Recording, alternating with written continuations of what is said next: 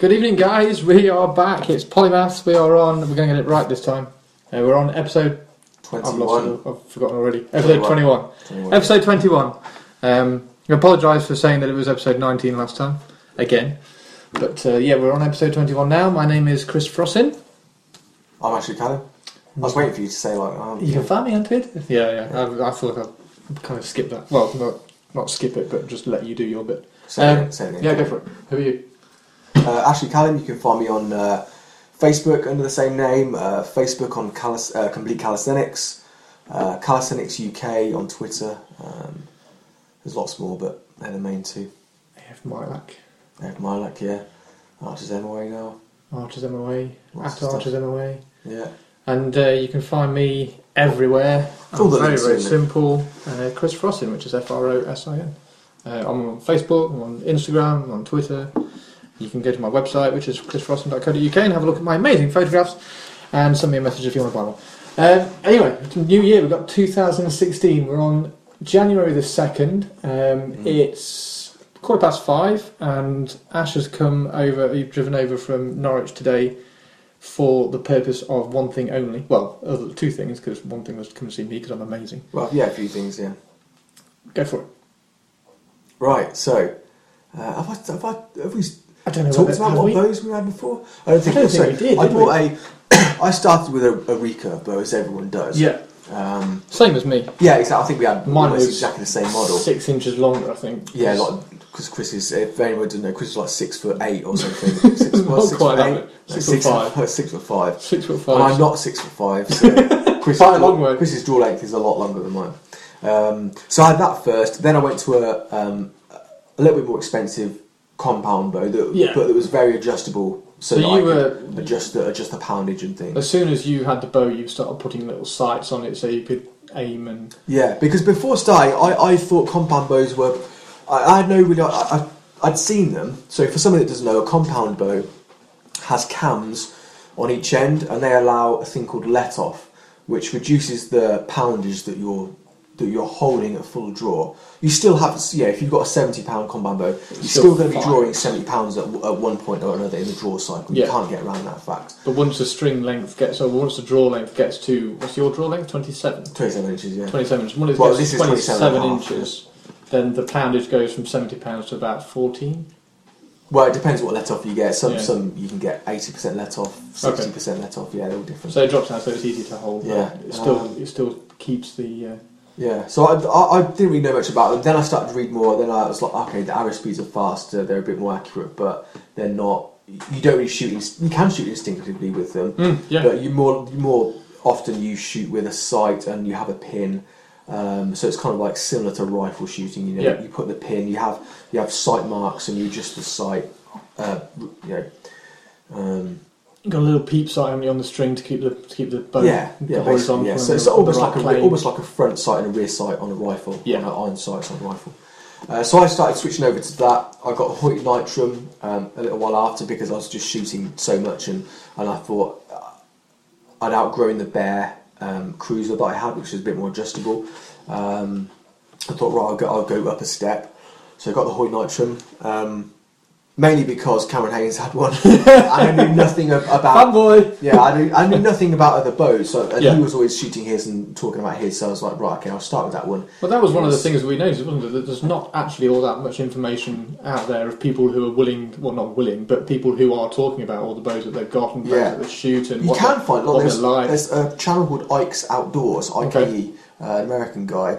Um, I'm not sure where he lives, but he he goes over a lot of information, but it's very very difficult to find Yeah. anyone who's It willing to talk about tough. to find out about what what makes a compound bow unique and all this sort of stuff. So got the Nitrum. I've shot that most days for the past what nine months, eight months. I don't know. I got Yeah, it when did you get it? You it I February, think I got March? it last Christmas, you know, because my brother was up. Oh yeah, no, you got it. I must have done last Christmas. You got it in February. It arrived in February because we were waiting for ages, and I remember podcasting and saying, "Has your bow come yet?" No, it's not. And I think you ordered it.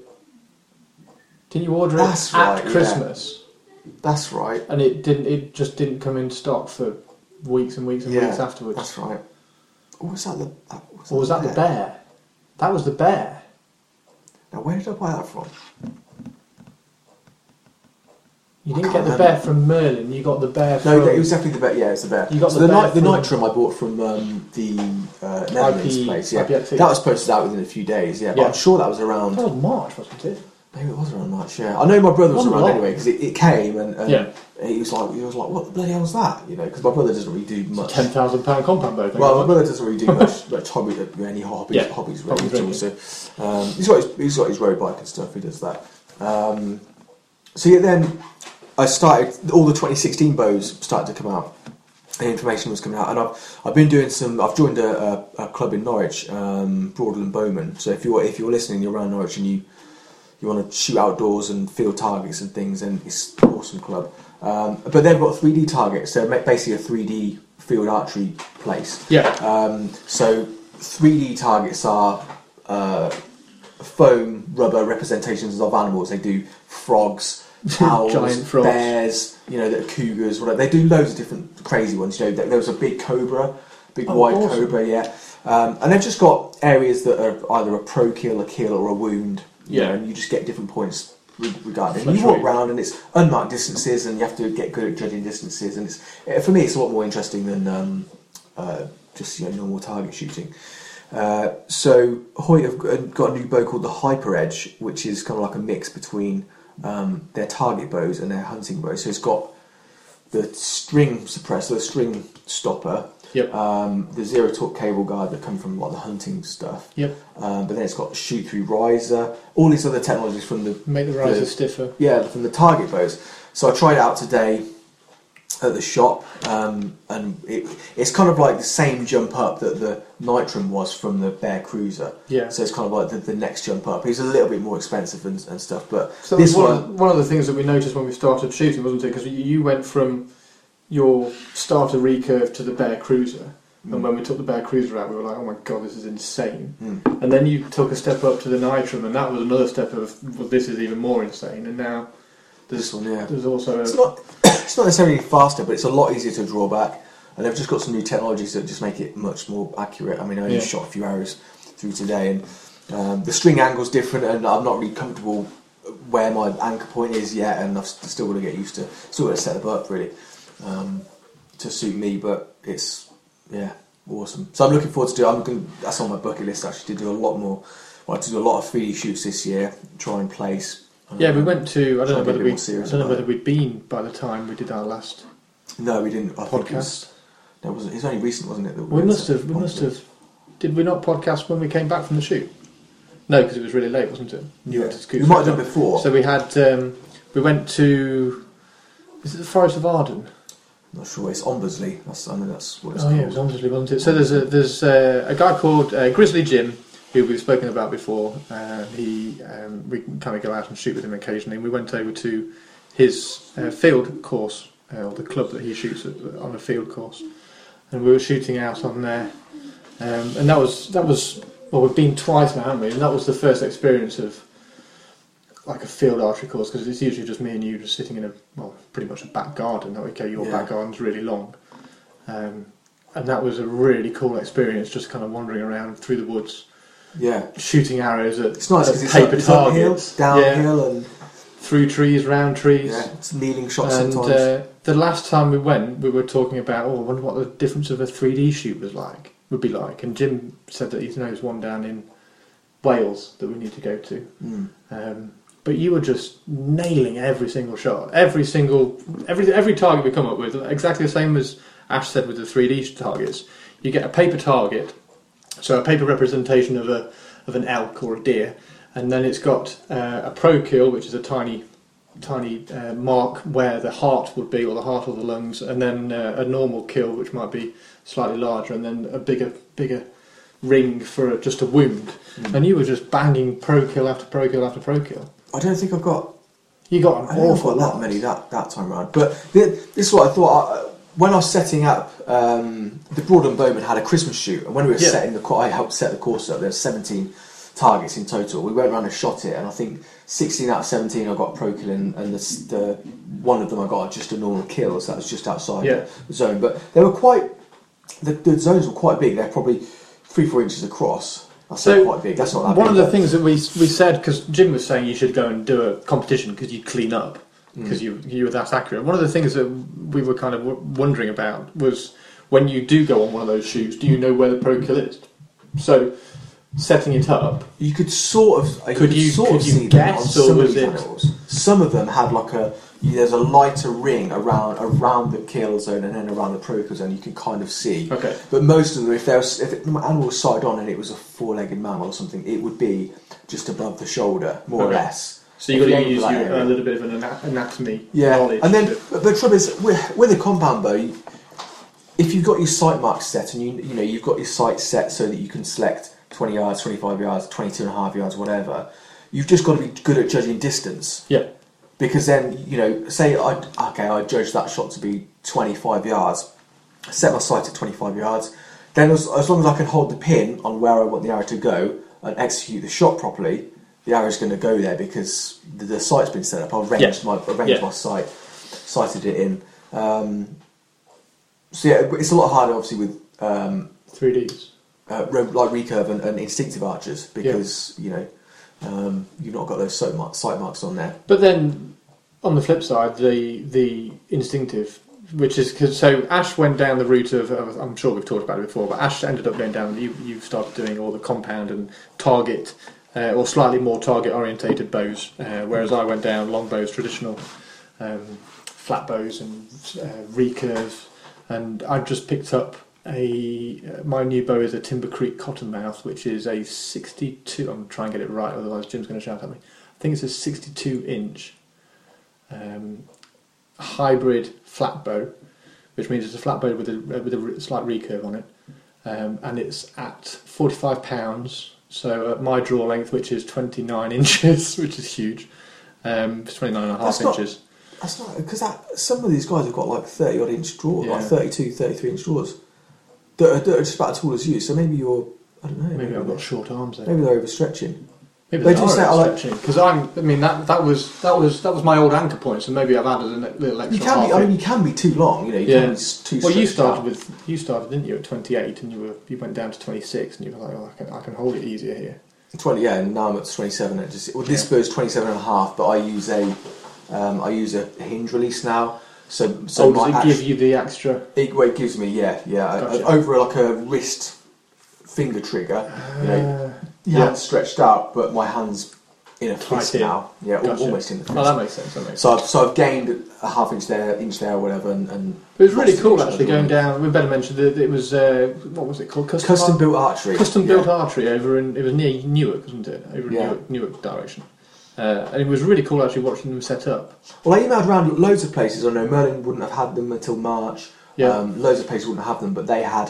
a I think they were at a trade show where Hoyt were, and they asked them if they had any in, on the VAT in stock, or that they could send them Oh, to. them. brilliant! And they had a white one that a guy from the shop had bought and had set up already. And Yeah. uh, Tom showed me that actually before you. Is that the one that you shot, or did you shoot the No, no, I shoot, one? shot the You silver did one. shoot the silver one. Then they had a silver one, which I've got.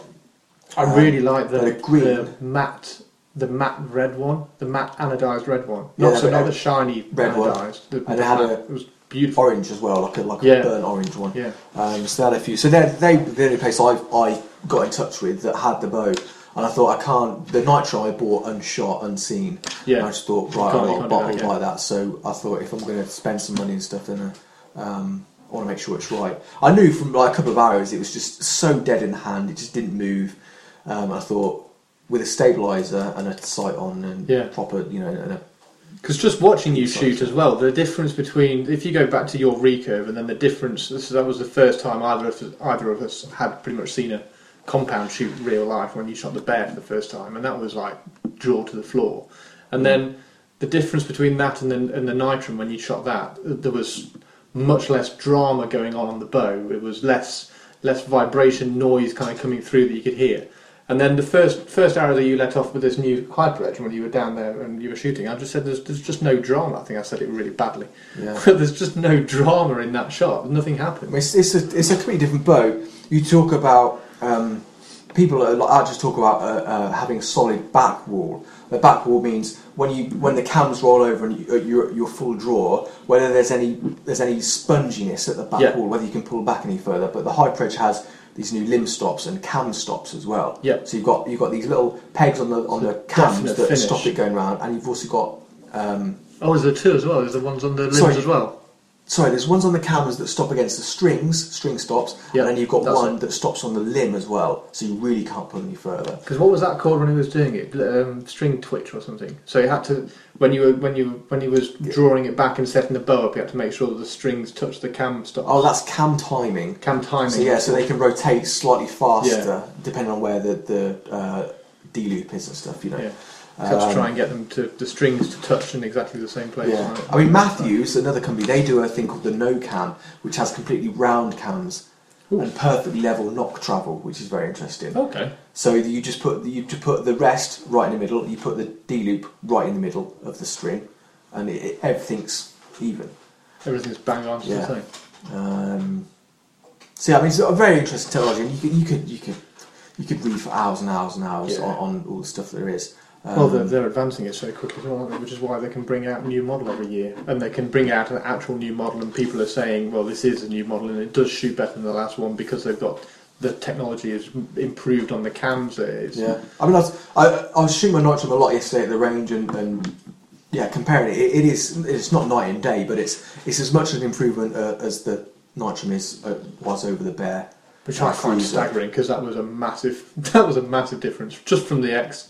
I think because watching. the handle's much nicer, to, it just feels Yeah. nicer in the hand. It's not even set up properly yet. I mean, I've, I've still got to make a lot of tweaks and things to it just to get it exactly how I like it. Yeah, you gotta tweak it because out. I'd, I'd had the Nitrum for a year and stuff, so it, it was shooting exactly how I wanted.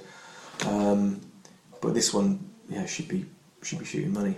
Fantastic. tuned up. So yeah, So that's what I come down for. And I met my mate Dave, uh, Dave Smith, who's a strength and conditioning coach. Um, ex-Olympian Used- used, to do- do, bobsleigh. used to do bobsleigh, now does uh, sort of sprint track cycling and Yep. things, uh, a bit longer distance as well. Because I've started to try and realise that I, I, it's impossible to have the expertise to write or to want to produce books and, and projects and stuff that you you just don't have the knowledge. Yep. You know, Dave's had years and years of, of not only training people but doing research, writing papers, and all these sorts of things on strength and conditioning.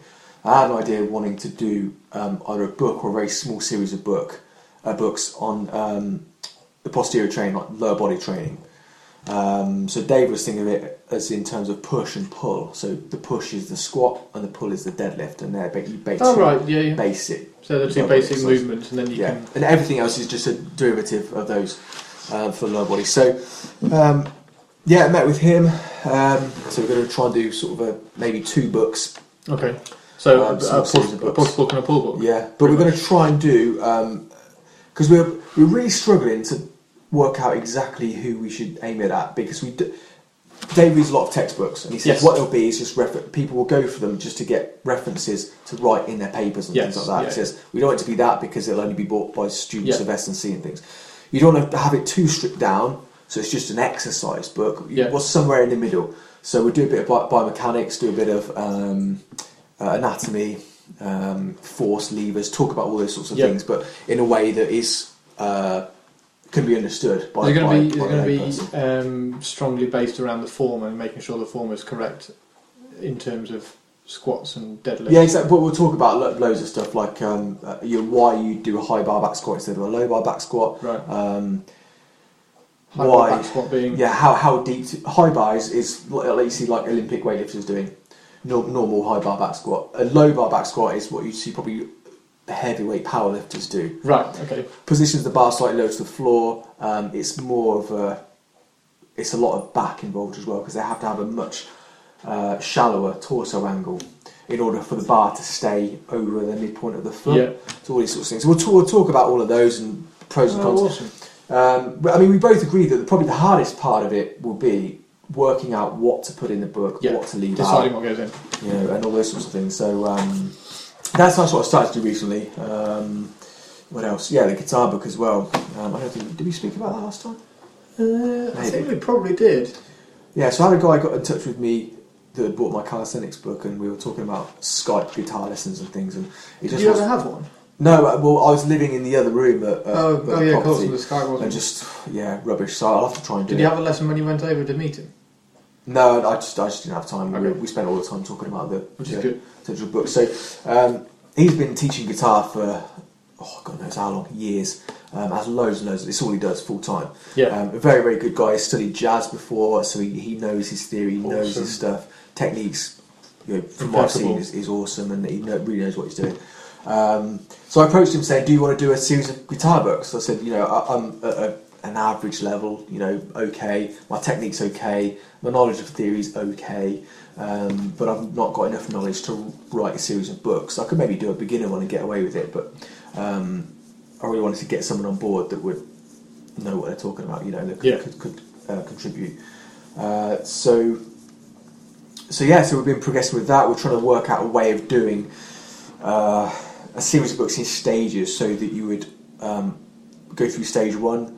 Once you had all of that knowledge there and the requisite practice time and technique and skills, yeah, you would go on to stage two and it would all be in steps like this. But Yeah. every book would contain things on rhythm, theory, uh, technique, uh, musicality, creativity, songwriting, those sorts of things. So does it, does it get more difficult as you go through the Yeah, books, or does exactly. it change the subject as you go through the books? No, it'll get more difficult. Right. Yeah. Okay. So, but I mean, because one of the things that has really annoyed me, or, or has really disappointed over the years of buying all these guitar books, is they don't start out at the beginning. They don't, you know, for the, f- yeah. If you think about music, what's the most basic thing you could know? Well, it's it for me, it would be pitch. Yeah. What pitch is, you know, a high, a high pitched whistle or a truck running past or whatever. I think I might have spoken about last time. Yeah. Um, so that was the most basic. Then you go to intervals, and you just have to describe it. You need all the blueprints there. You need all the building foundations there before you before you go on. There was a, um, book has, uh, no book that I've come across has been like that. I'm sure there are some out there, but they, they just haven't done things the way I've, I've wanted them. And I spoke to Tom, and he said, "Yeah, I don't like the grading system as it is at the moment." I says, "Well, we'll come up with a new one then. We'll come up with a stage system." Or a learning system, or a, or a progressive system, and, and you know, It's, it's put it out there. more, slightly more Um, yeah, we do. I just thought, you know, intuitive. you know, if you had, f- say, you had five stages or seven stages, every book needs to be a different colour or something like that. Just have some theme. So it's Yeah. nice and simple, nice and progressive, you know. So, yeah.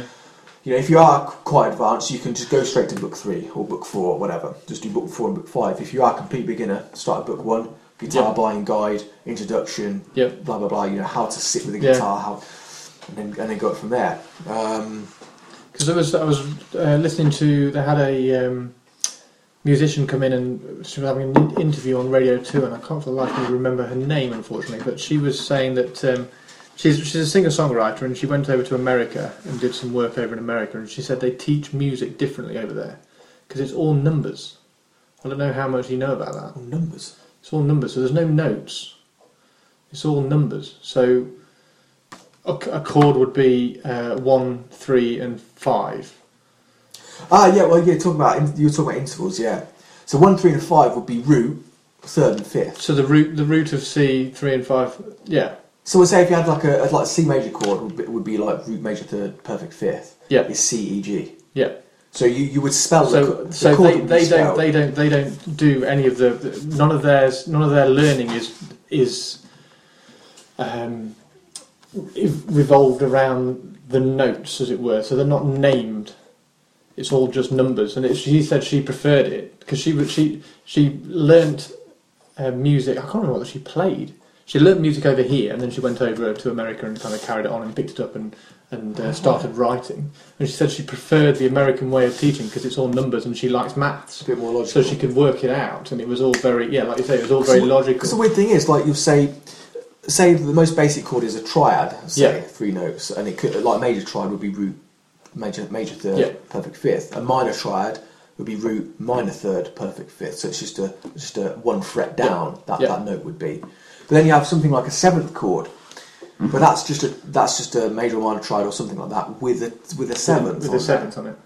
So I'm when when you're when you're explaining things like that because I play piano and organ, I'm thinking of the chords in terms of where they are on the keyboard, yeah. um, and I'm, I'm guessing you're thinking of it differently when you Well, when this- you're doing it on the guitar. This is the thing. Which No, is one of the things that I struggled with going over from keyboard to guitar because I was like, well, there's got to be when I'm playing a C chord on the keyboard, it's it's those three fingers and I'm playing those three notes. They've got to be well, those three guitar, notes somewhere on the guitar, on a guitar, but they you can play change the same so many different times. on multiple strings. Yeah, which is the thing that's which you can't do on a piano because you've, you've just got Yeah. yeah a, a guitar is like a guitar arrangement is like having you know multiple stacks of, of keyboards you Yeah. know, you can play the same you know, 440 hertz A note in a few different places. Yeah. You know, you Yeah. can play, you can play it on the fifth fret of the low E string, or you can play the A string open. Yep. You know, there, there's there's loads of places you can, you can do that sort of stuff. Um, but no, it, just working on the guitar book has made me realise that no other book that I've seen so far has, has managed to make everything come together in one cohesive mass, and Yeah. it does because modes, scales, chords, all those sorts of things, intervals, they all interlink. Um, and we've been trying really hard to come up with some sort of diagram, some sort of diagram or, or something that just shows that because you've got diagrams like the circle of fifths, circle Yeah. of fourths that are kind of like a, a clock face with with different notes on and things and other See, stuff like my that. guitar It's- lessons when I was younger, the one thing I can remember about my guitar lessons was that you'd play. It was it was all strumming, so it was all chords. We didn't really do much picking. Um, so all the chords that we went through, it was here's a song, play the song. So we were strumming it away, and it might have two chords in it. So you change between G chord and C chord, and G chord and C chord, G chord, C chord, and then like the next page would just be another song with G chord, C chord, and then an F chord. So you just learn like an extra. But I didn't know any theory at all. Yeah. we- I wasn't learning any theory. I was just learning how to change between the chords, Yeah, and that was that's. that's things like I don't think. because That, I started to ask the question: Why is it? How do you build a C major chord? yeah, Why is it C E G? Well, the reason is because a C major scale has the notes C D E F G A B Yeah. whatever. C it keeps on going. all and a major chord notes. has a um, a root, a third, and a fifth. Exactly. Yeah. Yeah, major which is which yeah. which I learned. I can't remember when I learned that, but you reminded me of it a few months ago. I was like, oh yeah, of course. So it it must all be it can all interlink. There just needs to be one cohesive. Yeah. thing. I mean, I've, I've done a lot of experimentation about sort of fretboard diagrams as well, trying to visualize the fretboard. Been working out because guitar fretboard is just two repeating patterns: fret zero to fret twelve and fret twelve to twenty-four. If you've got twenty-four frets, Yes. If you've got twenty-two frets, then you just obviously you just cut in Yes. the cut the top two notes off, or frets off. Um, but then, then I start to think, well, how could you? Well, yeah, you How could can you learn. represent you could that? learn the pi- the positions of all the whole notes, like no sharps or flats, on each string. Yeah. Try and learn all those. But then I realised that you could learn. Okay, what about what about learning all the locations of the ABC group everywhere? Because the ABC group, A, B, and C on a guitar can Yes. be played with your index finger, your ring finger, and your pinky finger Okay. over over four frets. So, say if you had your index finger on fret five, you Yeah. would go fret five, fret seven, fret eight. That would That would be be A, B, C. ABC. Yeah, because B doesn't have a sharp, C doesn't have a flat, so it's just A, B, C. Right. The okay. same same is true. Ah, For. Same is true for D, E, and F. So you could learn the D, E, F group as well, and then So where the where or where the positions of all your um, Yeah. Well, all you, need, all, all you really need to know is the position of the A note everywhere on the fretboard because you know two frets higher is a B and one fret higher than that is a C. Do you see what I mean? okay. And there should be two. There's. It's not quite strictly true, but there should be two of those groups, A, B, C groups, on every string because obviously every string is two octaves. yes. Um, sometimes it cuts out because you might start like on a B, Yeah, for yeah. example. It just starts um, on, like on the high that strings. cuts off the string. Um, then you then, a then you just so you learn the ABC group, the DEF group, and the G group. Then you just have to work Ah. out where those sharps and flats were. But um, See, I'm really I was looking doing lots forward of I was to. doing lots of experiments like that. Would that be a good way? So I've got to send all this to, to Tom yeah, and just see like is this how you'd because I, I, my go- It's one it, of my 'cause I'm- goals this I'm- year I'm is to being- have complete uh, like play an A sharp. Ding, Ding, yeah. just play it. I don't know if that was A sharp. Those of you with pi- with perfect Pitch pitch, you have to perfect. say whether that was A sharp or not. Ding.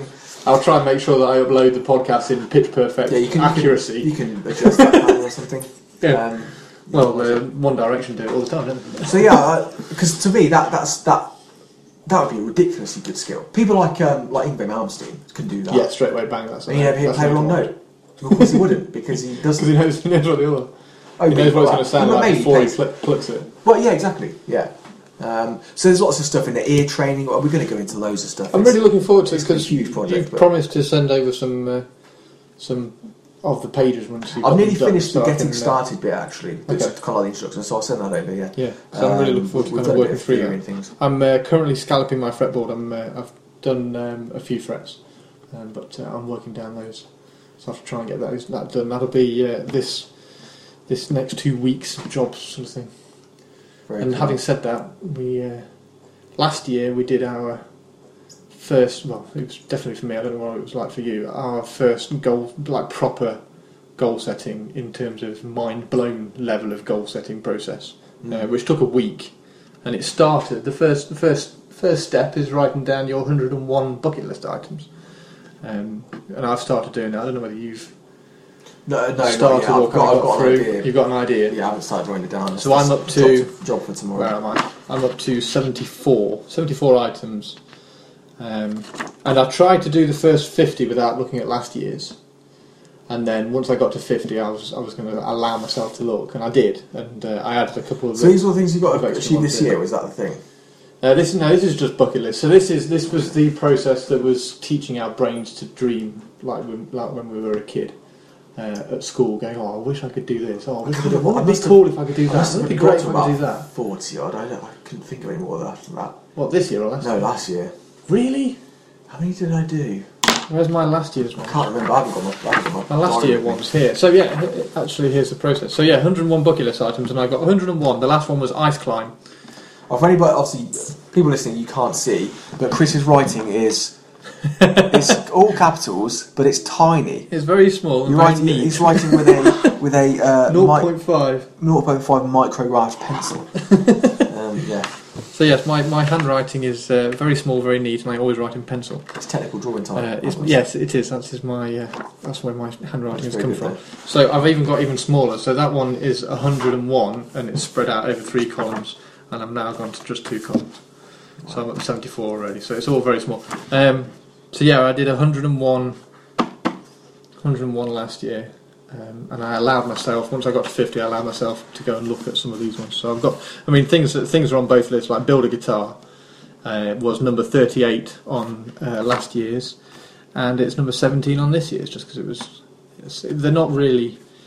It's not. It's not a priority list. It's just a, an exercise to get your mind thinking about things that you want to achieve or things that you want to do. I mean, write a book was on here at 43 last year. I think I've got You've done that republish. Yes, yeah, I Oh, have. yeah, republish. I've got Uh, republish on my here and uh, do, and write some more because I'm not particularly happy with the one that I wrote. Uh, looking back at it, so I'm going to rewrite that. Uh, watch a rocket launch at Cape Canaveral. That was one of yours that I put on because I thought it was cool. Yeah, I've got to do that at some point. Moves to Canada is my one for uh, this year, this year and next year. Oh, remind me to talk about Tai Lopez as well. Tai Lopez. Do Tai, Tai Lopez now. So you know, Who's um, Tai Lopez? I started getting these adverts with a guy standing in, with glasses, standing in front of a black uh, Lamborghini, saying just uh, just got back from driving a Lamborghini. You uh, started getting adverts. Yeah, you know, like they come on YouTube before you watch something. Oh yeah, you know. yeah, yeah, yeah. And they came on, and he he's he's. Uh, I don't know exactly what he does. He's kind of like an entrepreneur, and he, he does business advice and things like that. Like Tim Ferriss. Yeah, I suppose so. Yeah, but he also does like self help, self improvement Okay. um, stuff by his YouTube channel and, and um, uh, website. And um, he was going about some. He, he was. He came up with some real pearls of, pearls of wisdom that I've never really heard before. We might have spoken about him before. The rule of thirds. Do you remember that? Did we talk about that? We do the rule of thirds. His rule of thirds. He says um, he spends um, Third of his a, th- a third of his time with people that are um, oh, I do. You lower yes. than him, not yes. not I don't think we've talked about it on the podcast. but maybe remember younger, you mentioning it. less yes. experienced. He says that he says you can mentor them Yeah. and learn about how to uh, uh, des- uh, uh, disseminate knowledge and things. Yeah.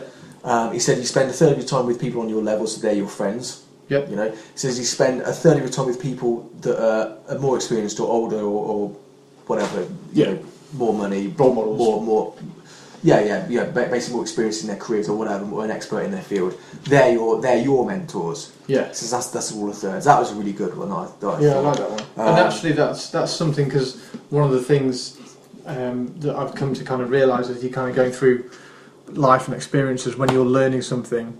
Once you've learnt it, teach somebody because it it reinforces what you've learnt and it gives you a better understanding of what you learnt as well. And then obviously you've passed it on as well. And you Um, see any mistakes in yeah. because you might might think you know something well, actually. Yeah, and somebody it it, only takes it only takes one kid who's not particularly not particularly bright or something, but can just go, oh, hang on a minute, what about that? Or ask It's a question, Yeah, like- just ask a question. Like, like, oh, it just stumps you.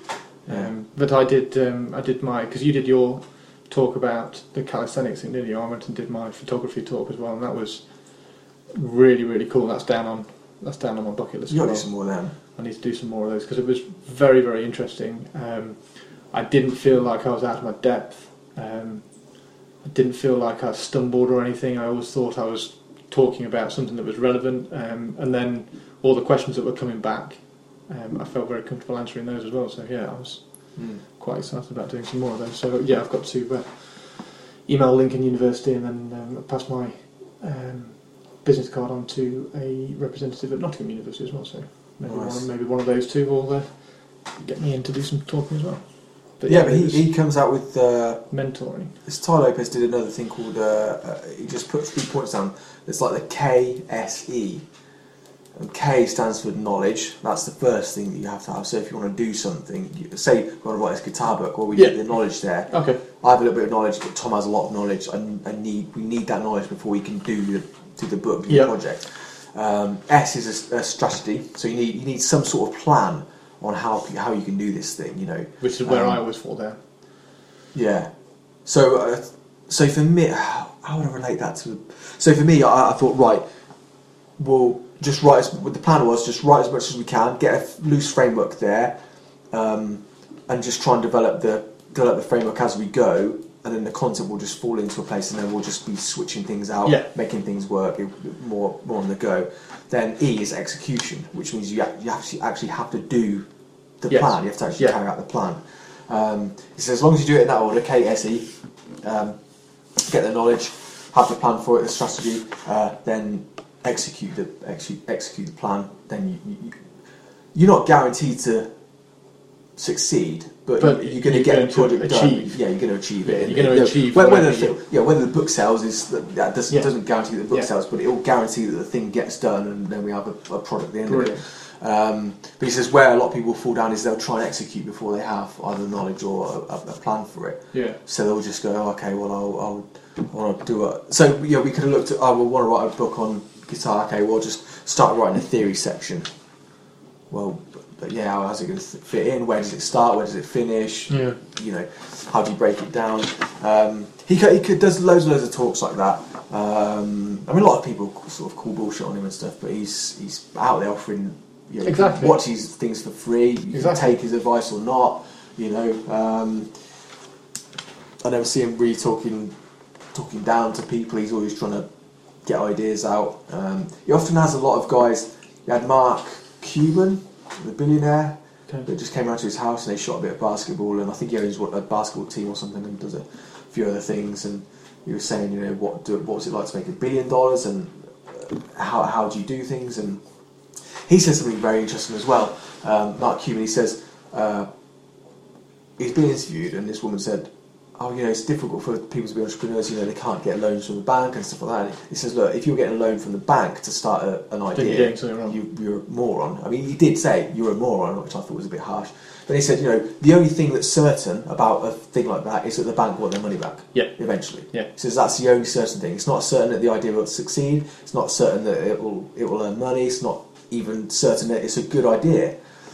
You know. Um, so he says, yeah, you don't need you don't need capital like that. You know. Um, I suppose it depends. I I thought I agreed with that, but then I thought it depends on what the idea is. If you've got Yeah. an idea for for something that needs some sort of prototype that costs a lot of money to get prototyped, you need some. But then you're going to need, well, But yeah, then- do you get- do you get it from the bank or do you get backers and sponsors? Yeah, yeah, There's, exactly. there's different ways of getting of Yeah. getting money. I mean, there's, there was a uh, because they, they must because they're taking a risk, aren't they? Yeah. If, if a backer, it's not it's not a bank, you know. There's a tennis coach that I used to work with um, who wanted to go to um, the Orange Bowl, which is the junior version of the US Open, and uh, he said, "I'll go, I'll go over there." And he approached five five different tennis federations and said, "I'll go over there and uh, I'll do some research uh, and send you back um, findings on all the the tennis standards of all the."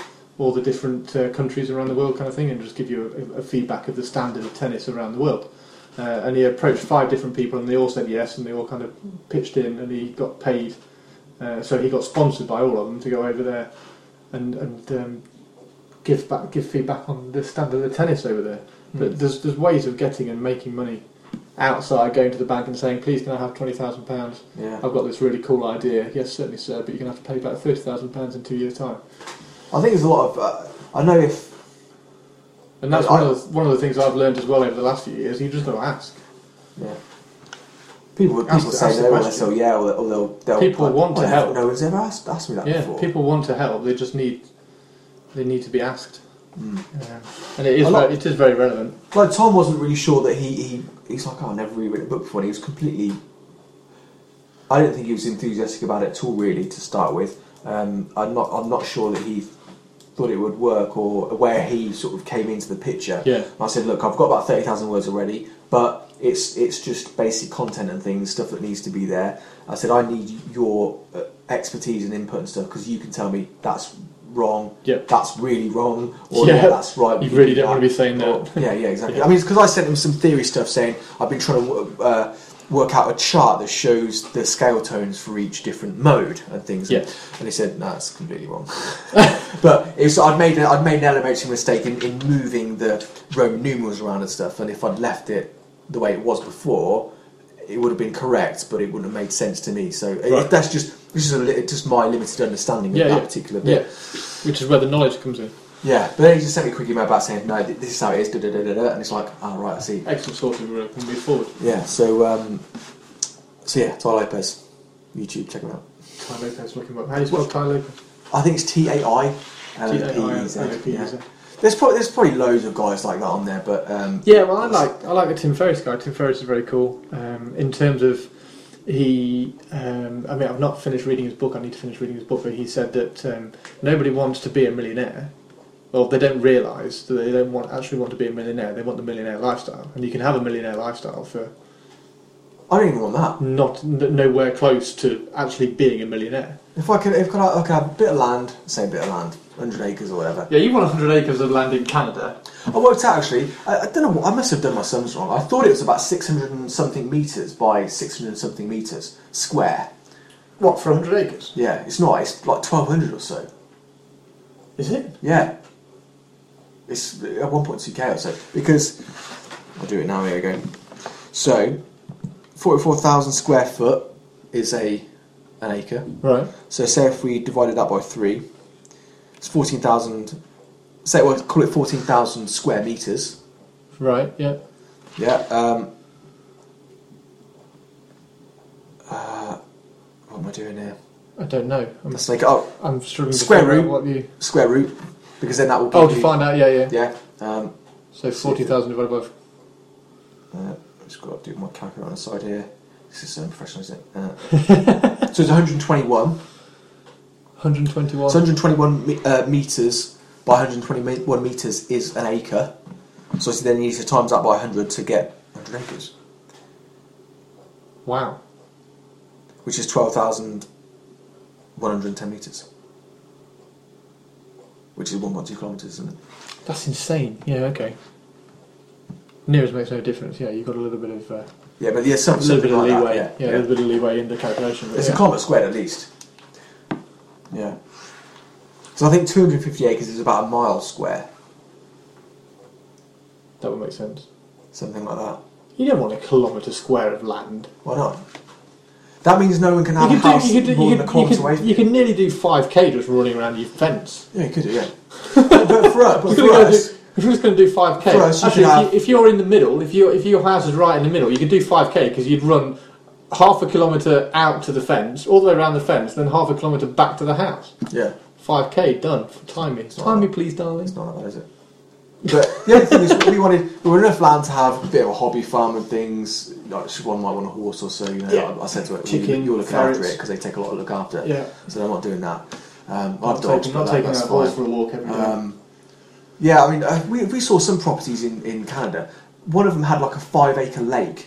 the lake on the property was five acres with trout and a few other things in there. Yeah, you can fish on this and, and stuff. like- But it's Oh, wow. it cheap. There's so much of it. They just well, yeah, of course you. The guy who writes, um, I've, I know I've spoken to you about Nightwish before, but the guy who writes all the music for Nightwish writes it on his parents' island in the middle of the lake. So the, the, his parents have got, uh, they own the island. It's a tiny little island. Uh, it's up in Finland, uh, on a lake up in Finland, and there's a little um, wood cabin on the island. And he goes out there and he writes all the Nightwish music Yeah, it'd be immense. in this little Yeah. cabin. It's But I fantastic. mean, if in you, the were, middle if of you had lake. that much land, you'd be, you could have you could have a, a music room with a full drum set and amps Yeah. or whatever, and just crank them, and who Yes, cares? boom, boom, boom. You know, Bang it um, out. yeah, archery range on on the three D three D course in the woods. 3D course on your in your. You could have if I mean get some elk in there. my as well, auntie, you my auntie's go got a got a husky. I've, I've yet to meet it, but she's it looks amazing. Yeah, Um, get a couple of huskies to, in the summer. Attach them to your bike so they get they obviously tow you around. You have a little course running around. In the, in the winter, obviously just get the sled out. attach the sled. Yeah, there's loads of things you could do. brilliant. But the, uh, yeah, we was we saw A There was massive chest 168 freezer with all the elk. get this, there was 160 acres halfway up Silver Star Mountain, Yeah, the Silver Star Mountain Resort, so the ski resort. So it's, it's sort of a bit bit further up from where we were, were staying with our um, uh, hosts uh, on Airbnb, and um, go for five hundred thousand dollars, quarter of a million quid for 160 acres, Oh my word! probably 10 minutes down the road from from like you know massive ski resort. It's, it's insane. But you you look out and it's just so much. You're just like, well, of course it's. Uh, they could never charge a premium for it. Yeah, Well, in the city, obviously, you know, Yeah. and, and in, in Yeah. places where you know space is limited because there's people living there and there's stuff there. Um, but you know, we don't want to live there. So don't want to live in the city. I want the 160 acres for. I mean, God, God knows what you, you'd. I mean, yeah, the, the, our hosts were telling us what their their place costs. You know, they they, they The one that, Uh, that's the one that they built. The, yeah yeah it had seven acres of, of raw land and it sort of goes up the hill like the the, the sort of uh, uh, drive snakes up the hill. This one comes out on the top of the flat. You can see all the way, basically nearly to Kelowna. It's like I don't know, it looks like 40k, 50k. You can see. Wow. It's halfway up Silver Star. Your ears pop on the way up. Um, look down into Vernon. You can see all the the, the Kalamalka Lake and everything going off in the distance. Unbelievable. Incredible. Yeah, but next to nothing. They couldn't believe because they're asking us about house prices. They're fascinated. You know, what what would you get? You know. they were Um, asking you, right? For yeah, yeah, they're asking us about how, how, how, what's what house prices like. What's the average house cost? You know, I mean that their house costs about the average house price in the UK. They were telling The us average house house price here, I think, is 180. Is it now? Has it Yeah, gone up to about- 180? something like So that. 180,000 pounds is the average. Yeah, Um, my friend's just had hers valued. They've got a is it three bedroom? It's a three bedroom. It's a detached house uh, with a double garage.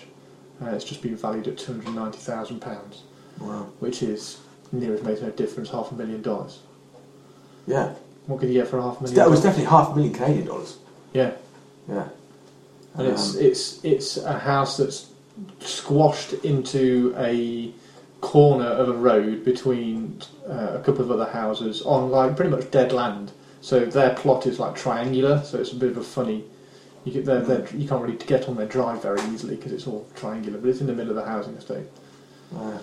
I suppose we're we're just limited by space, aren't we? I mean, there's plenty. There's There's plenty of space here, You just can't build there, yeah. or, it's, or it's arable land, or Yeah, it, it's too far away from job work. So yeah, people Yeah. always go where the work is, and, Yeah. and um, hence hence London.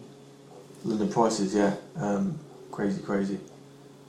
Yeah, there was one. I, but, yeah, there was there was one that my brother was looking at. Um, they were asking like 1.5 or something. 1.5 million pounds. Yeah, Two point two million dollars. yeah, three million Canadian dollars.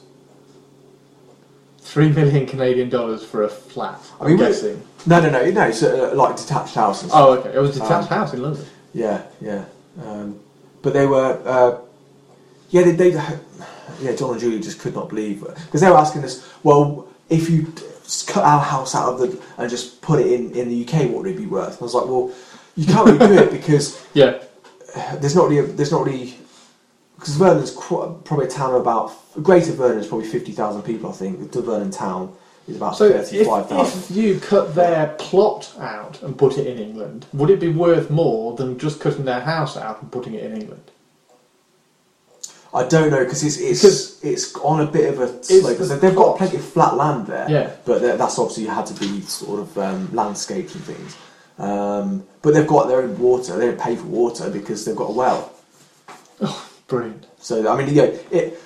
Me and Siobhan's idea was that if we if the Tesla Powerwalls come out and we get solar panels and things, and we have wells and water. You got you don't have to worry about water or power. Yeah.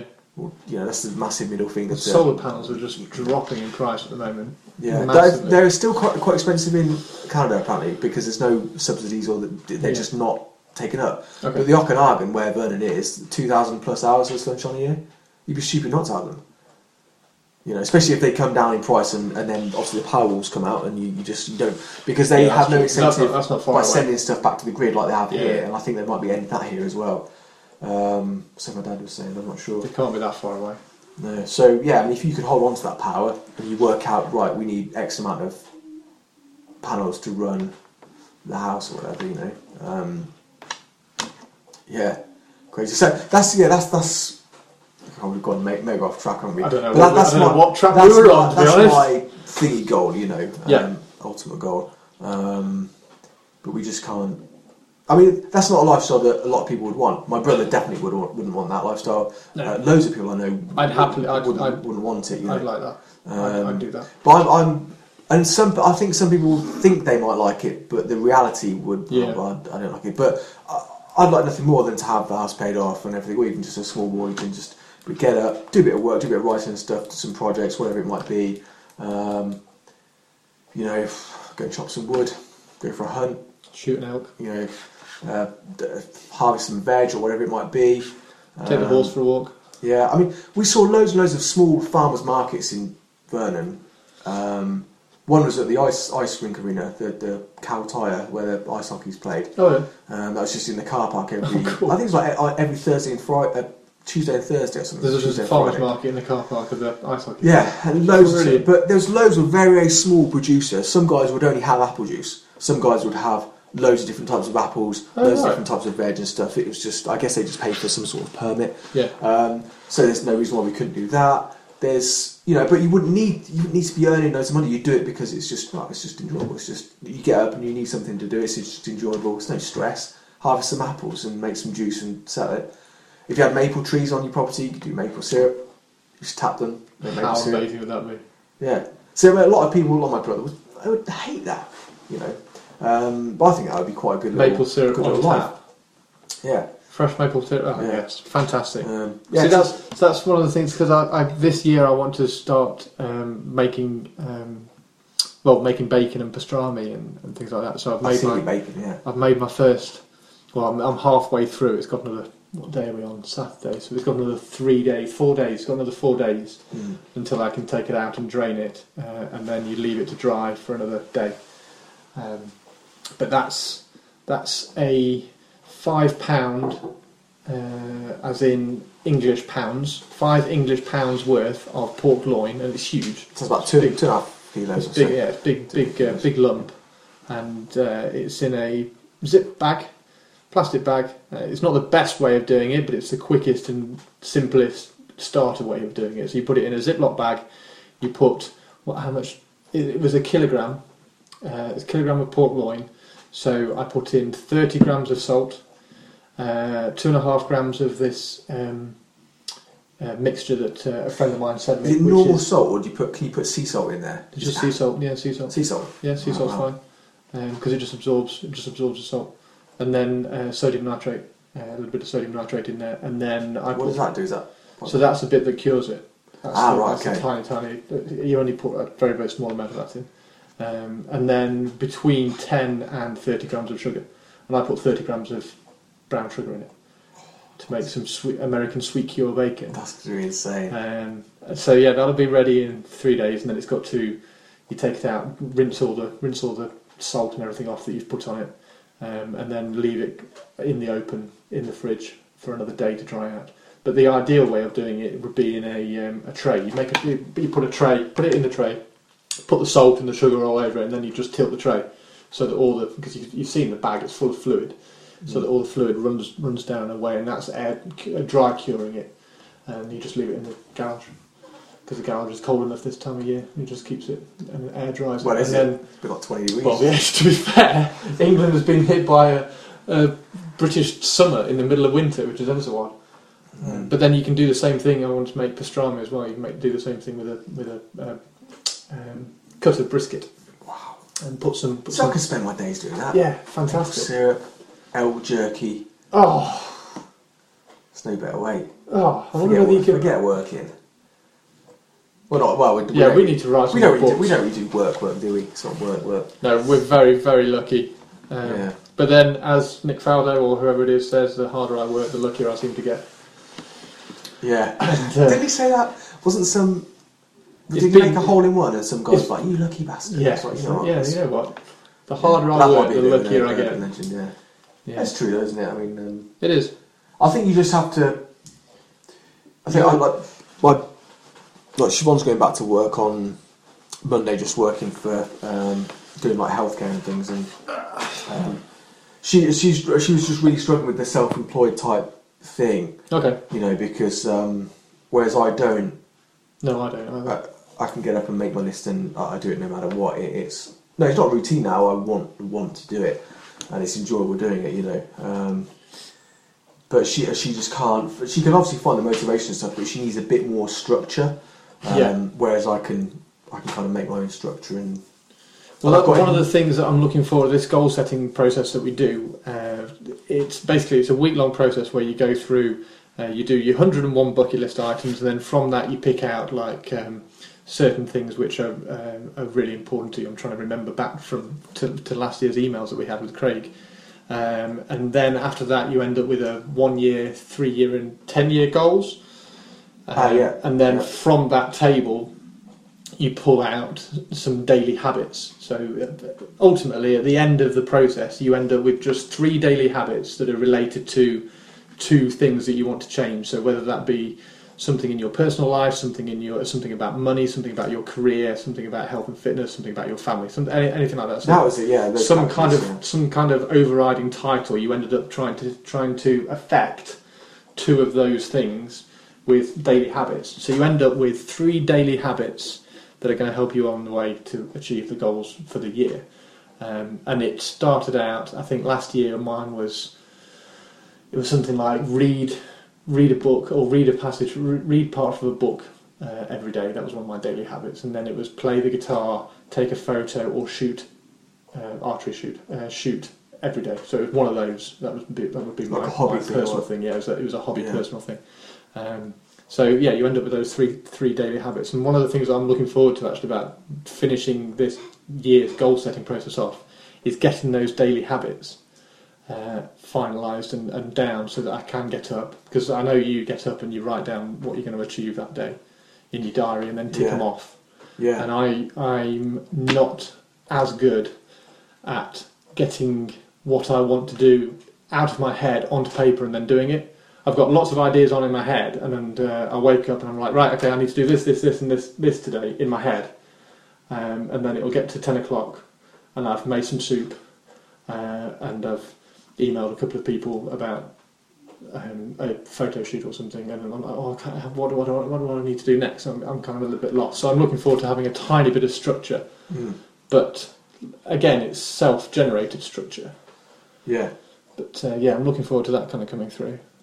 Yeah, But something I don't, I don't, like you say, I don't really struggle with the self-employment thing. I love it. It's fan- absolutely fantastic. I'm Yeah. very, very lucky that I go out and take Things even, of cars even- all day. I often think, well, even if I had all the money in the world, I'd still be doing what I do because it's it's you need something to do. You need something to Yeah. occupy yourself, and I've got I've got more than enough. And even if even if I didn't have to worry about money, which a lot of people a lot of people do, you know, you, you need money to exist and everything. It's just the, it's just the necessary evil.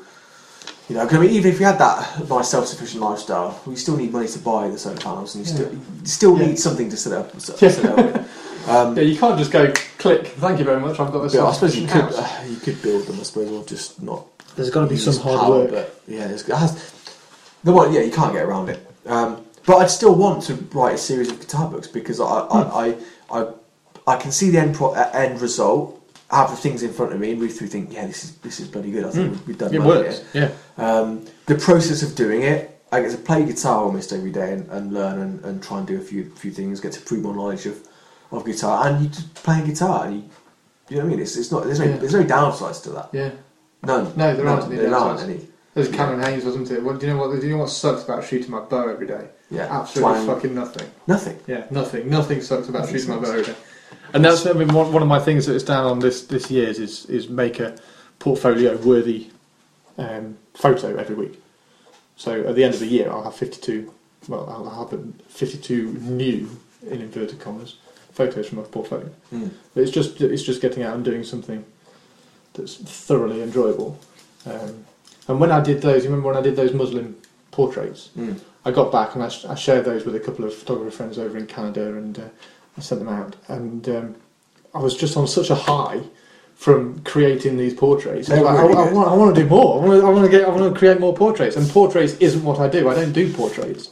Because considering the, the medium must be a lot very different from a car, because a car Yeah. reflects light in a certain Yeah. way, and it can be well, maybe not But the, necessarily the predictable. photographer's principles apply exactly the same, and that's one of the things that fascinates me because Mm. it's all mathematical principles which are which you're applying to create an image. It's yeah, it's fantastic. So yeah, that was that was and I, I sent it to one of my friends Ryan over in Canada, and uh, I said I've, got the bug. I need to I need to I need to create more images. I need to do more portraits. And he said yeah, I've got exactly the same thing.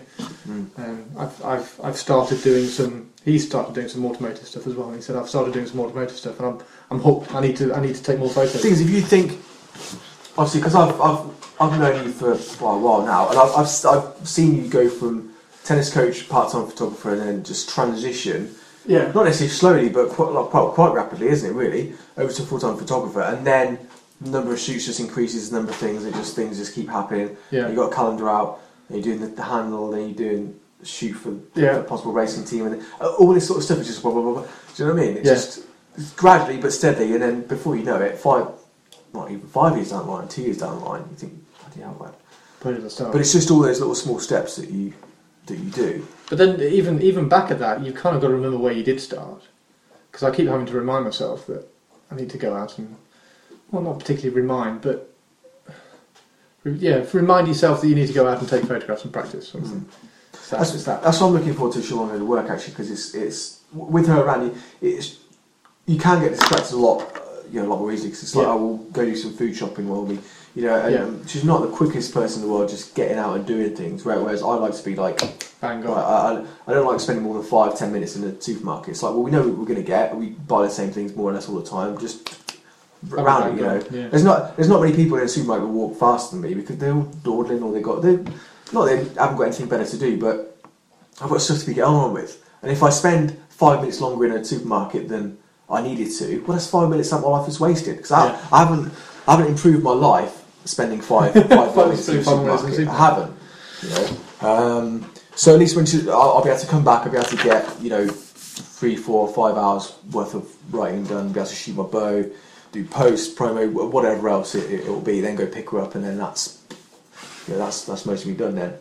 Um, Well, we've got we've got this year. We're going to try and do the Archers MOA a bit, a bit more as well. yeah, Um, we're going to try and well, not try. We're going to uh, push that a bit further off the ground as well.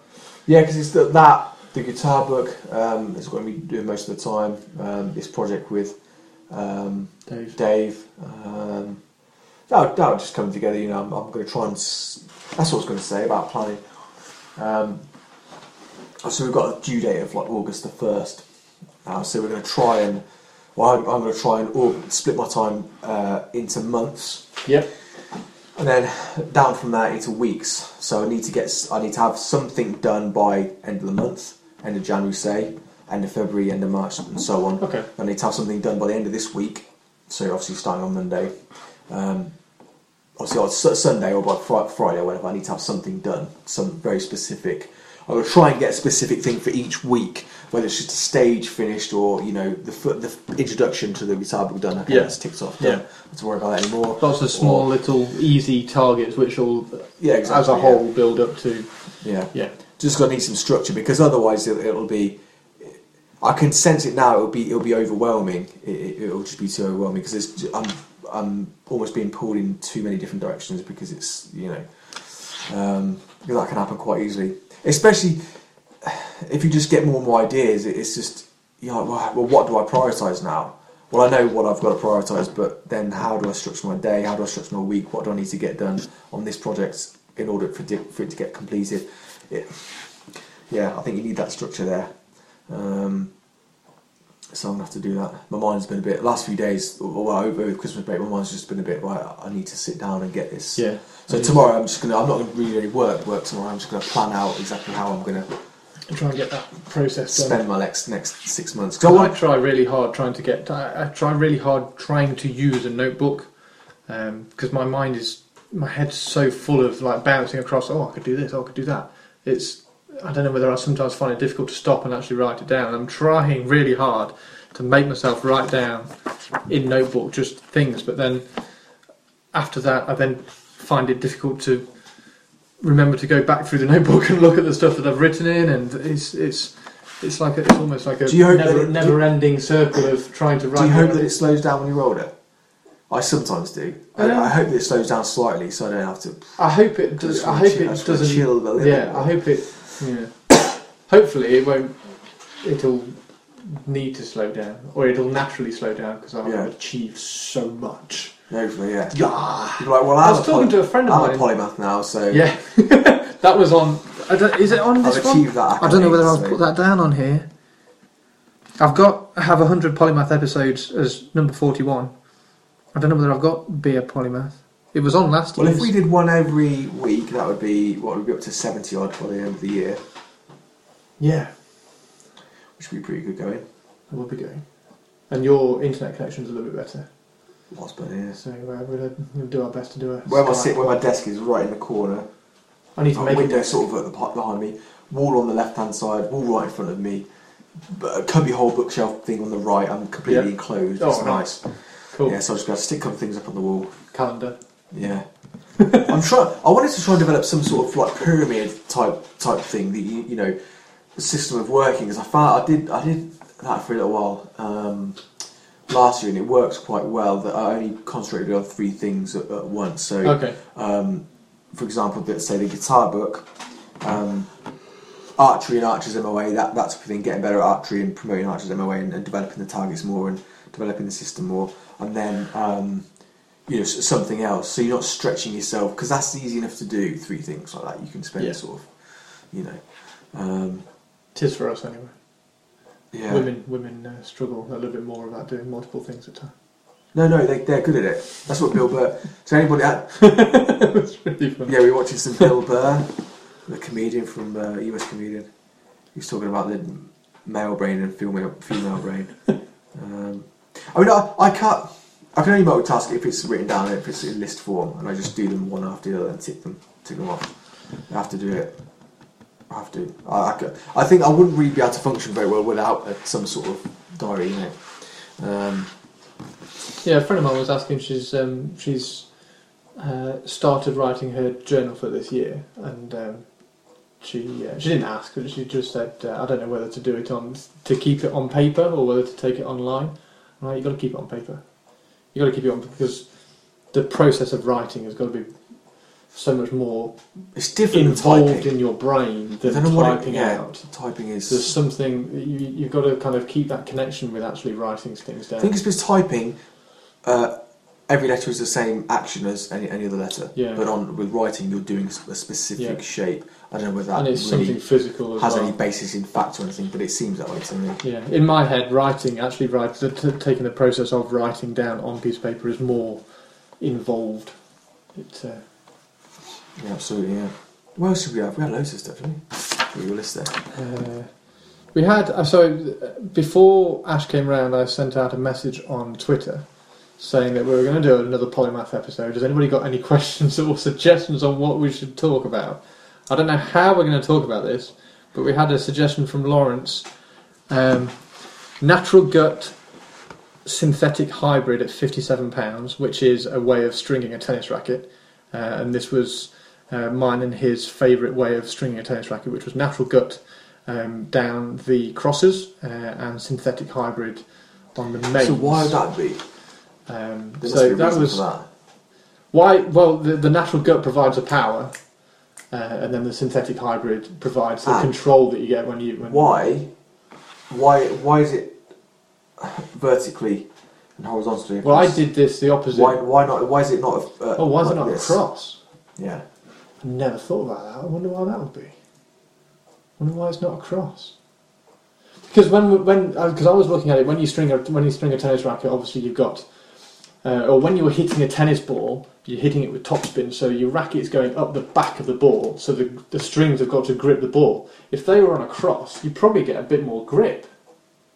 Because that way you're wasting these strings completely. So if you if you hit a tennis ball with topspin, the strings that are running down the length of the racket are pretty much gripping the Right, ball. I'm pasting this idea right now. You heard it. What Yeah. date is it? Come on. Yeah, Uh, yeah. Saturday, second of January, eighteen twenty-seven p.m. Cross-stringed tennis racket. Cross string. Yeah. So as you're hitting with topspin, you're using you have more the, contact. the grip of the length of the racket, whereas the, the strings that are going across the width of the racket aren't used because the ball just rolls off them. Whereas if you had a cross-strung racket, that's a really good idea, you git. There must be That's a really like good idea. I don't think I've ever seen one. The most bizarre racket I've ever seen is one that's wonky. So I can't remember. Lawrence, if he's listening to it, will know the racket I'm talking about. But it's a it's a wonky racket. So rather than a racket being a, a handle and then a, a circle at the top, it's a handle and then the racket's like that. So it's it's it's like a wobbled egg Right, bent over because you you, you hit like this. Uh, so you as you're hitting your tennis stroke, if you angle the racket head, it gives you more surface area to hit to, to effectively hit the tennis ball. So that's the only racket I've seen. I wonder whether a cross-strung racket would work. That would be cool to try. Is that what it's called? I don't Yeah, know. you would need a specific head because obviously all the holes would be in the wrong positions. I would have thought.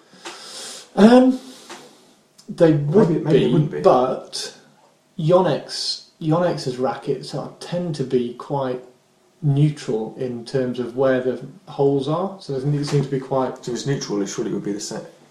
The same one. no, because you'd be cross. So neutral, as in the space between the holes is pretty even all the way around. So you could Okay. cross. You might be able to. Oh, I wonder whether you could cro- actually cross string a current racket. There you go. Gonna have to try that. Yeah. Have to try that. That sounds really cool. Oh yeah. So Copy, anyway, copyright Chris Rosen and Ashley Callan 2015. Yeah, bang, 2016. there. 2016, 2nd of January 2016, cross-strung Yeah. tennis racket. If anyone, yeah, if anyone comes out of this, Slazenger will, um, Yeah, you better lawyer up. that sounds. I'm, I'm just sitting here with my head going. I wonder whether that Oh, we'll try that afterwards. that's, You- You've that's got, got to work. I haven't sold it. Ah, I sold my stringing machine when I left tennis coaching. Um, so yeah, anyway, it was natural gut synthetic hybrid at fifty-seven pounds versus La Ferrari versus Captain America. Now I don't know what that question is supposed to mean, but we've just we've just reinvented tennis stringing, so maybe we should reinvent the La I'm, Ferrari. I'm probably going to. No, not piss off a lot of people. I, I'm, I don't get Ferrari. The, the only Ferrari I've ever really liked was their F40. That's And, stunning. and the. Um, uh, the name the last few models. What was there? The, the LaFerrari. What was the one before? Italia. 458 Italia. oh, the four five, That yeah, is yeah, beautiful. yeah. Yeah. The one. The, have you seen the the new the four eight eight Italia, No. the V6 with the turbo on it? Does it, does it look the same? It looks very very similar. Yeah. Uh, it hasn't got the two front teeth I've in the in the front spoiler. I've in the never front really, splitter. I've never really been one for Ferraris. So they're just a bit too. I like them. I can appreciate them, but I don't think I'd ever have one, which is odd. No. But we've been, uh, I'm, you know, I mean, you know, I'm a big fan of the Ultima. The Ultima have the Evolution out now, Yes, which is my friends photographed it it. looks almost exactly the same as the GTR, but it is the same similar sort of chassis. But they're, I think they're quite unique in supercar manufacturers anyway. I don't know how they've done it, to be honest. They I don't went- bring out a new I- model every single time. They Yeah. just, they just, this same car has been evolving for 20 years. It started with the Ultima Mark One or something, or Yes. Ultima Mark Two, which um, I think they bought one of the Noble jigs or the Noble chassis or something from um, what's his name? Is it Chris Noble? Possibly. What's Noble? What's Noble Cars? Is it Chris Noble? Might be Chris. I think it's Chris. Yeah, something Noble. So he, uh, I think um, Ted Marlow. Is it Ted Marlow the older guy? I think it's Ted Marlow. I think it's Ted Richard Marlow. I think Ted's the older guy.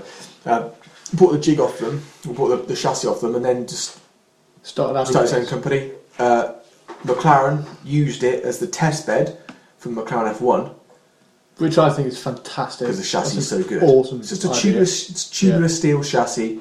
Can't really get any simpler. Um, I just love it. I, I, I love the, the. I mean, the car looks nice. I think it looks like a little mini Group C. I really like them. I really Yeah. like them because I've never seen one in. Have you sat? Actually, you no. I, I have. No, I, had, I didn't sit in his. Um, I'll tell you. I'll tell you. We'll, we'll get back to that. But the first time I ever saw one in the flesh up close was when I was over at Spa, Spa Francorchamps, and I took that photograph of one for you when it was going around the track. Ah, yeah, yeah. Uh, yeah. and we were having we were having food at um, a restaurant in Spa, and this one pulled up alongside us. I was like, "Oh my god!" and kind of jumped out of my phone and took a photograph and sent it to you. And um, that was the first time I've seen one. And then last year, because it was two days ago, last, last year I was photographing uh, a Ford garage. A guy had a, uh, a garage and he's got loads of Ford. He's got a Ford RS 500, um, a Ford Anglia. Uh, he brought his friend round who had a Ford Capri and he was just like filling the garage with Fords. And it was uh, um, a shoot for a magazine. And uh, he said, "Oh, I've got a friend of mine who's coming down in a minute as well. He's got a Ford Model T." So this Ford Model T came in, and that was brilliant to kind of see. And Wow. the, the uh, it's got three pedals on the floor, and none of them do anything like what you expect them to do. There's not a clutch pedal on the floor. There's not a brake. Well, there is a brake pedal on the floor. There's not a throttle pedal on the floor. So there's no accelerator pedal or a gas pedal. Um, so I had a driving lesson in a Ford Model T, and then I was chatting to the guy who had the garage, and I said, "Oh, one of the cars that I want to shoot next year is the Ultima GTR." And uh, he said, "Oh, my friend's got one of those." I was like, "Oh, brilliant, excellent. Uh, uh, could I uh, ask if I could grab his name and number, and I'll drop him a message?" He said, "I can do you one better. He works next door." So we literally walked out, walked into the next door's unit, and there was this Ultima GTR sat there. wow. And uh, oh, yeah, that was one. Yeah, that was Yeah, it was one I Because sent. I thought you'd gone to the Ultima no, factory. yeah, that was that's a similar yeah. sort of So they, they, those Sort of two those two stories kind of came along very very quickly. But then he kind of went into the back and uh, he, uh, his, the owner came out, started it up, uh, opened the opened the well, the boot I suppose the bonnet and uh, had a look at the engine. Mm. And I don't know how they extract that much power out of an American V8. It's an American V8. And because it's an American V8, sorry Americans, but this is true, because it's an American V8, it produces no power at all. And then, for some Well, reason, American Speed, the company that produces them, their, their, their engines are top notch. yeah, For like, some reason, natural they- aspirated they've- ones go up to 700, 800 horsepower. 900, isn't it? Well, it might be, yeah, 900. The Ultima, yeah. the Ultima GTR is uh, 960 brake, Well, no, the Evolution That's is not- a is it the thousand, Evolution? a thousand and twenty. and that's the same engine. There's no turbo on it. Is there superchargers on it? There's no supercharger on it. It's a naturally Scary. aspirated V8, and it sounds like thunder. It sounds incredible. And the um, I was chatting to him because because you do because he's just started a penultimate GTR for you, and your jaw's on the floor. I was talking to him, and um, he said the exhaust manifold bits that come off the engine that uh, take the exhaust gas away. Uh, th- those manifolds are made out of titanium, and they're seven. I'm sure he said they were seven thousand, uh, seven thousand pounds for the pair. This is just, but they've been designed to get the exhaust gases out quickly, so that the engine can rev quickly, so it gives you more power, and uh, it's just things like that that I don't know how they've extra- extracted that much power out of it. I don't know what size it is actually. Is it four liter? I know the I know the top. I know the. I'm not sure. I know the top level, The the hot, top spec GTR was the natural aspirated one was 720 horsepower. That was as high as it went. Oh, okay. I thought it was a Um, 900 one. Okay. Well, the Evolution now the highest is 1020, right. which gives it a uh, power to weight ratio of 1050 horsepower per ton, So I wonder whether that's which is. I mean, that was at 1.05 horsepower per kilo. It's crazy. stupid. It's incredible. Yeah. I mean, the the, the Veyron had 1,050 brake horsepower, and that weighed two tons. Yeah. Yeah. I mean, the also that's the thing. It, it, it has ridiculous mechanical grip. That's Yeah. something that you, you you know. I mean, all, all the gizmos are great and stuff. Yeah. Mechanical grip. Mechanical is grip is really rare. Well, it's not rare, but it's difficult to get. And I know I know the GTR broke the record for 0 to 100 back to 0 again. Yeah. Nine point something seconds. That's crazy for, for a road car with no traction control, normal manual gearbox, and no Yeah. ABS. The cool thing as well. So I've, I've, I've got this guy's number anyway. We're going to go round. Uh, I'm going to go down at some point, either this month or next month, and do a photo shoot. Possibly next month. Ne- there, da- da. next month, um, because the weather in England at the moment has taken a turn for the worst. And What down we've at got Ultima? flooding everywhere. Sorry. Down at Ultima. Uh, no, no, no. I told him just this guy. Oh yeah, So we're gonna go down and shoot this guy. yeah. Um, so Oh, we'll, shoot- try, we'll try and his do car? that. Yeah, we'll shoot his car. We'll take Amazing. it. Take it. Yeah. Uh, we'll do a proper, proper full-on photo shoot with him, just for my website, and then offer him some prints if he wants them. I think I'm coming along. I like Um, just hold, so yes, hold you light mix and stuff. Yeah, Ash is, Ash is going to get for the day. invited. and he's going to be Ashley T Boy um, for the day. So that's that's going to be Assistant, photography Yeah, assistant. photography assistant. This is, this is Ashley. This is my assistant. minion. He's going to drive. gonna- He's going to drive my Jag as I'm hanging out of the back of it. Yeah. Um, yeah, it's funny. Are there any like racetracks or any sort of private stuff Yeah, around there? yeah, I can try and find. I can. Uh, I can. Uh, that's one of the one of the things I'm going to Because I wouldn't be insured insuring the car, would I? Yeah, I yeah, might be. yeah, yeah, yeah. You're insured on mine because you've insured on yours, so you get insured on mine just um, not to the damage that you do to mine. Right. So if you crashed it, you uh, the the I crashed insurance- into my car. If you crashed it into yeah, if you crashed it into your car, then my insurance would pay the damage to your car, and then I'd have to pay the damages to my car. Thanks.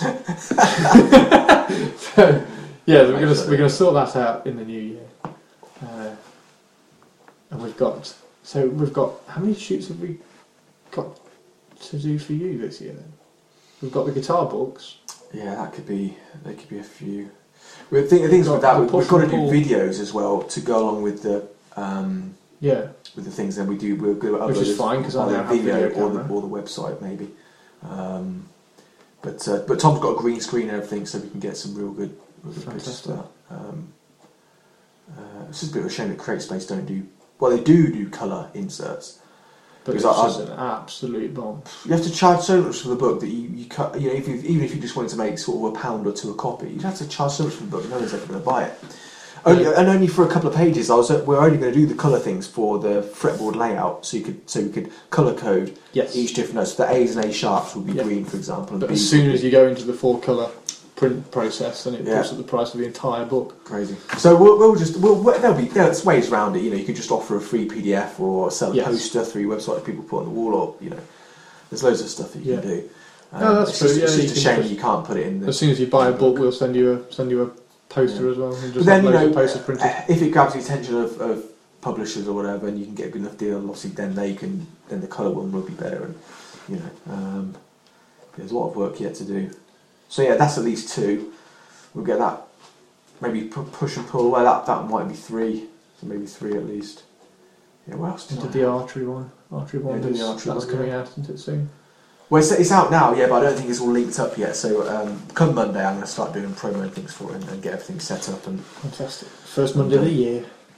Yeah, and I went on a run yesterday, which is never. It's I very very very rarely run because I'm not very good at running. Uh, and I got back yesterday from a New Year's party that I had down with my friends in Bristol, which was really cool. We were sitting drinking slow gin on the rooftop, watching all the fireworks over Bristol, which was fantastic. Um, so I got back from that quite late. Well, I didn't think I was late actually because I looked on the David Lloyd website and they said they opened it until ten on New Year's Day because it was a Saturday. I was like, oh, excellent, cool. So I was driving back nice and slowly, and uh, got home at six. Went down to the gym and it was closed. So I came back, pulled on my hoodie, and went for a run in the rain. And I thought you do? ended up doing well. I didn't realise I ended up doing six miles. Wow. I didn't realise that it was that far. I, so I did. I did the, the lap of the block that I live on. So I, I, I run down down um, Duffield Road, down Broadway, uh, past the university, and then back up Ferrers Way. Right. and that's three miles for, a, and I did two two laps of it because Wow. I got back and I was like, I feel all right, and I did another lap. Jeez. So I ended up doing six miles. I can't run. I Well, you are quite tall though, so it might have just been closer to Yeah, two miles. two miles for, a for my normal, legs. for a normal human. I'm sure long legs makes it more difficult to To run. That's my that's my reason. Um, World's Strongest Man. I've not seen it yet. It's been ba- it's been the final was yesterday. Well, it was televised yesterday. It was June July time, but I never even knew that it was on. But you didn't know you- it was on now. No, I knew it was on know it was on in July. No, I didn't know it was on then. I, Who I? I, didn't know, but um, Who won it? uh, Brian Shaw. Did he? Yeah, Fantastic. he's he's looking serious about it now as well. I've, I've been watching some interviews with him recently. And he, he was, As in, I'm going to own it for the next five years. Well, he's, he's just obviously he's a pro strongman, but he, he's just been um, getting serious about like deep tissue work, massage, stretching, Wow. physio, all this sort of stuff, and, and lifting how much. I mean, he How looks, did Hassel get looks on? massive. Did he? I think he came third. Yeah, so Jonas came second. I'm not sure how close it was. I think it was quite close. Um, oh, I need to watch it. Yeah, it's on. It'll be on. Uh, but uh, Hafthor just seems. I saw an interview where he's talking about, oh, I'm, I'm going to is he do distracted some with other TV. stuff? Uh, He will be, yeah. Same with Ronda Rousey. Because he's a big guy, but when you look at him stood next to, yeah, he- Brian Shaw, he just doesn't look as big. does not look as strong, even though he is six foot nine. Yeah. It's short. I mean, when you see Brian Shaw standing there, his forearms. You think for a tall guy, his forearms are massive. You I think don't know how you get your forearms that big. I mean, he's, he's, he's got a lot of tall people, big people in his. But he's three three feet across the shoulders. How do you get Three that big? feet. I mean, I know- might- I know it's that might be genetics. double your width, Yeah. probably. Because you're. I mean, obviously people see can't see Chris, but Chris is quite broad. Obviously, for, you get- it's not like you're tall and skinny, is it? No. Really. Um, you're all, all like in proportion. Yeah. Do you know what I mean? It's not like Yeah. you've narrow shoulders, or whatever. Like you Yeah. some some people are six foot. I've got quite broad shoulders. Yeah.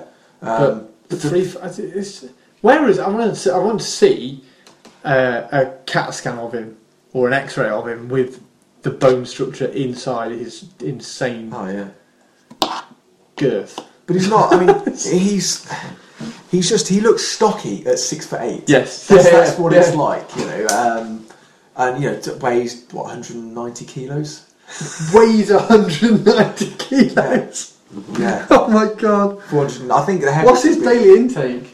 Well, I, Weight Watchers eat your heart out. You go and tell him his overweight. I think he's do, he does like 10 eggs in the morning every morning. 10 eggs. So 10 that's eggs in the 70. morning. What's that? 70 eggs a week. just lies underneath a Just, chicken just in the morning. Um, a pound. a pound of meat at any meal. It's a pound of meat. Oh, you know, my pound of chicken, word. pound of beef, whatever. Um, How many meals are there?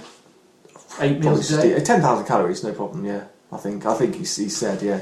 But there's a video of him. You see, it's, 10,000 calories is a funny one because that's thrown around a lot. In 10,000, Andy Murray has 10,000 calories a day when he's um, competing at the highest level, when he's at, uh, at the US Open. or Does he something. though? Maybe he does. I. Apparently. And uh, That's what do we call it? What do we call it? Um, oh, God, who's the, who's the American swimmer who broke all the records? Oh, uh, Michael Phelps. Uh, Michael Phelps. Michael Phelps had 10,000 calories a day, but then he swam something like 10 miles a day when he was training. Maybe they do, but I mean, maybe it's in some form of protein shake or, or uh, like energy or Ah, something. yeah, yeah. I don't know. so energy supplements. So do you, reckon, thought- do, you reckon, do you reckon Brian Shaw's 10,000 calories of pure food? He says it comes from mostly food, yeah. Yeah. But someone that big, everything Like- must be bigger. Heart must be bigger. Stomach must be bigger. It must be. He's not going to have the stomach size of a normal, like Oh god, Andy yeah. Murray. Oh god, yeah. Because what's Andy Murray? Six foot two, six. Foot? He's six. Is he six three? Six two, six three. Yeah, somewhere around there. But he's, he's not going to weigh 100 kilos, is he? No, no, no, no, no. So Brian- he's, Brian he's probably, double his weight. 80, Yeah, 80 90, than, 90 kilos tops. more than double his weight, and it's not like deadlifting is, is easy work. Do you know what I mean? It's, it's Did I I, show I know you the video? tennis is- did I show you the video of um, was it Brian Shaw? Of the guy um, bench pressing with, with dumbbells, ninety k dumbbells. was that Eddie Eddie Hall? Eddie Hall, that was it. Eddie Oh, Hall. what, the guy, one guy is Yeah. struggling to get the dumbbell up to Yeah. So Eddie Hall's lying on the bench press. Um, what is it? But what, uh, like uh, adjustable bench, like yeah, you the- ankle bench. he's lying down. He's lying down on the adjustable bench with these two guys bringing over 90k dumbbells to him. One of them's doing okay. The other guy can't pick it up. He's sat there. He's struggling to pick this dumbbell up and give it to Eddie Hall. And Eddie Hall kind of gets it, bangs it up, and then just bangs out 10 reps of single arm 90k dumbbell I mean, that- presses. It's That's- I insane. mean, I've seen Dave, who I met earlier. I've seen him do a 260 kilo deadlift yeah. for a single. That looks. It didn't go up mega quick, but it, he, it looked comfortable. It, looked- it wasn't. Yeah. It wasn't like you know 10 seconds trying to get the bar up and stuff. Um, but when you consider Eddie Hall's max deadlift is 200 kilos more than that, Yeah. scary. I can't even, can't even, can't even fathom it. My max deadlift was 220 at, the- at the most when I was doing all that Olympic lifting and stuff, Yeah. and that was so I was at the strongest. I wasn't doing exclusive deadlift training, so maybe I could have got more. Um, I kind of wonder what, what double that. what I can't think, imagine it. What do you think would be a good target for me to deadlift? You could get 180 or something. 180. But you're very tall though. This is the Yeah. thing. Um, Because I've done 140. if you get double body weight, that would be pretty cool. You, you what are you 90 kilos? 90, kilos? yeah. 90. 90 when I'm If you get 180, that'd be pretty good. wouldn't it? 180. Double body weight deadlift is pretty. Is pretty good. Um, trouble is, for, it's the thing. You see, someone like Brian Shaw does. Um, that's the video I need to show you. Obviously, the listeners won't be able to see this. They'll be able to I'll, listen tell you. to I'll it. tell you what I'm looking. I- I- I'm We're watching a video bar. for you on a podcast. Um, so What's there's the a video guy- about? There's a guy called Clarence Kennedy Okay. who is um, yeah, who is where is he? Three hundred kilo deadlift, no belt. There you go. Who's uh, an, Oh, an. Irish? Yeah, you can hear him squat. So this is. was- was- this is a 300 kilo back squat, paused back squat. He- Oh, I think I've seen this. He weighs must. What does he weigh? So 661 pounds Yeah. on a back squat. If you type in 300 kilo paused ATG back squat, or just type Clarence Kennedy into YouTube, there's loads of videos like this. Oh my god, the size of his legs! I mean, he's not he's not massive, but I mean, Jeez. Yeah. So he's he's going down now. Deep breath, nice and slow down. Pause at the bottom. Back up, and then I mean the oscillation on the bar at the top is. So, but That's that's a, that's a triple body weight That's triple. squat, yeah, because that he weighs about 100 kilos. He also does a 300 kilo, 330 kilo deadlift, no belt or wraps or anything. Yeah. But that's that's more than triple body weight. So, for say like you've got a block of Brian Shaw, he would need to do nearly 600 kilos to be triple bodyweight deadlift. Do you see what I mean? Yeah. So it get, I mean, it can relative to their body weight, some of these lighter guys are doing heavier deadlifts. So I was asking, I mean? yeah, in terms of percentage. I So was Eddie asking why, why, 170 why are they fat? Why are the world's strongest men fat? I was, I asked James, um, just out, just out of curiosity, I was like, because Hafthor Bjornsson's not particularly fat, but like Eddie Hall and all those, and um, Brian So, Shaw, Zydrunas as well, he's got a bit of a, yeah, bit of a gut. they've all got a gut. Now, do they have a gut because it's almost too much effort to keep a six pack, or is it the the type of training that they're doing doesn't? It, they would be weaker. They So it's be. just pure. I need body although weight to although be able to lift more weight. yeah, I mean, if you, if you if you're deadlifting, say you just got this just a bigger counterweight, Okay. you're more you know because the bar isn't coming up through your legs; it's coming up slightly in front. You know. Yeah.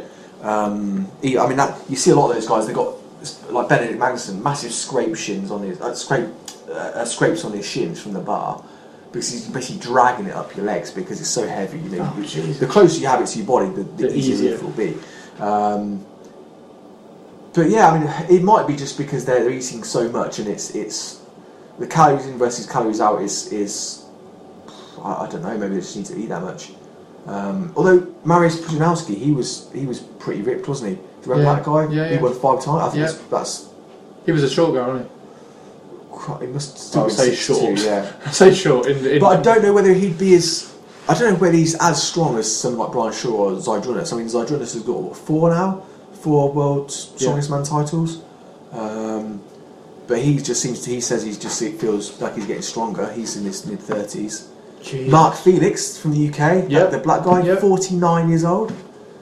Still That's, growing. that's crazy. I mean, because he didn't look 49 and he's deadlifting. I mean, he was doing like a super yoke with a thousand pounds. what? Like, you know, the, you know, the yoke. The Oh, super yeah, yoke, yeah. with a, like, thou- it must have been a thousand pounds at least. Thousand pounds.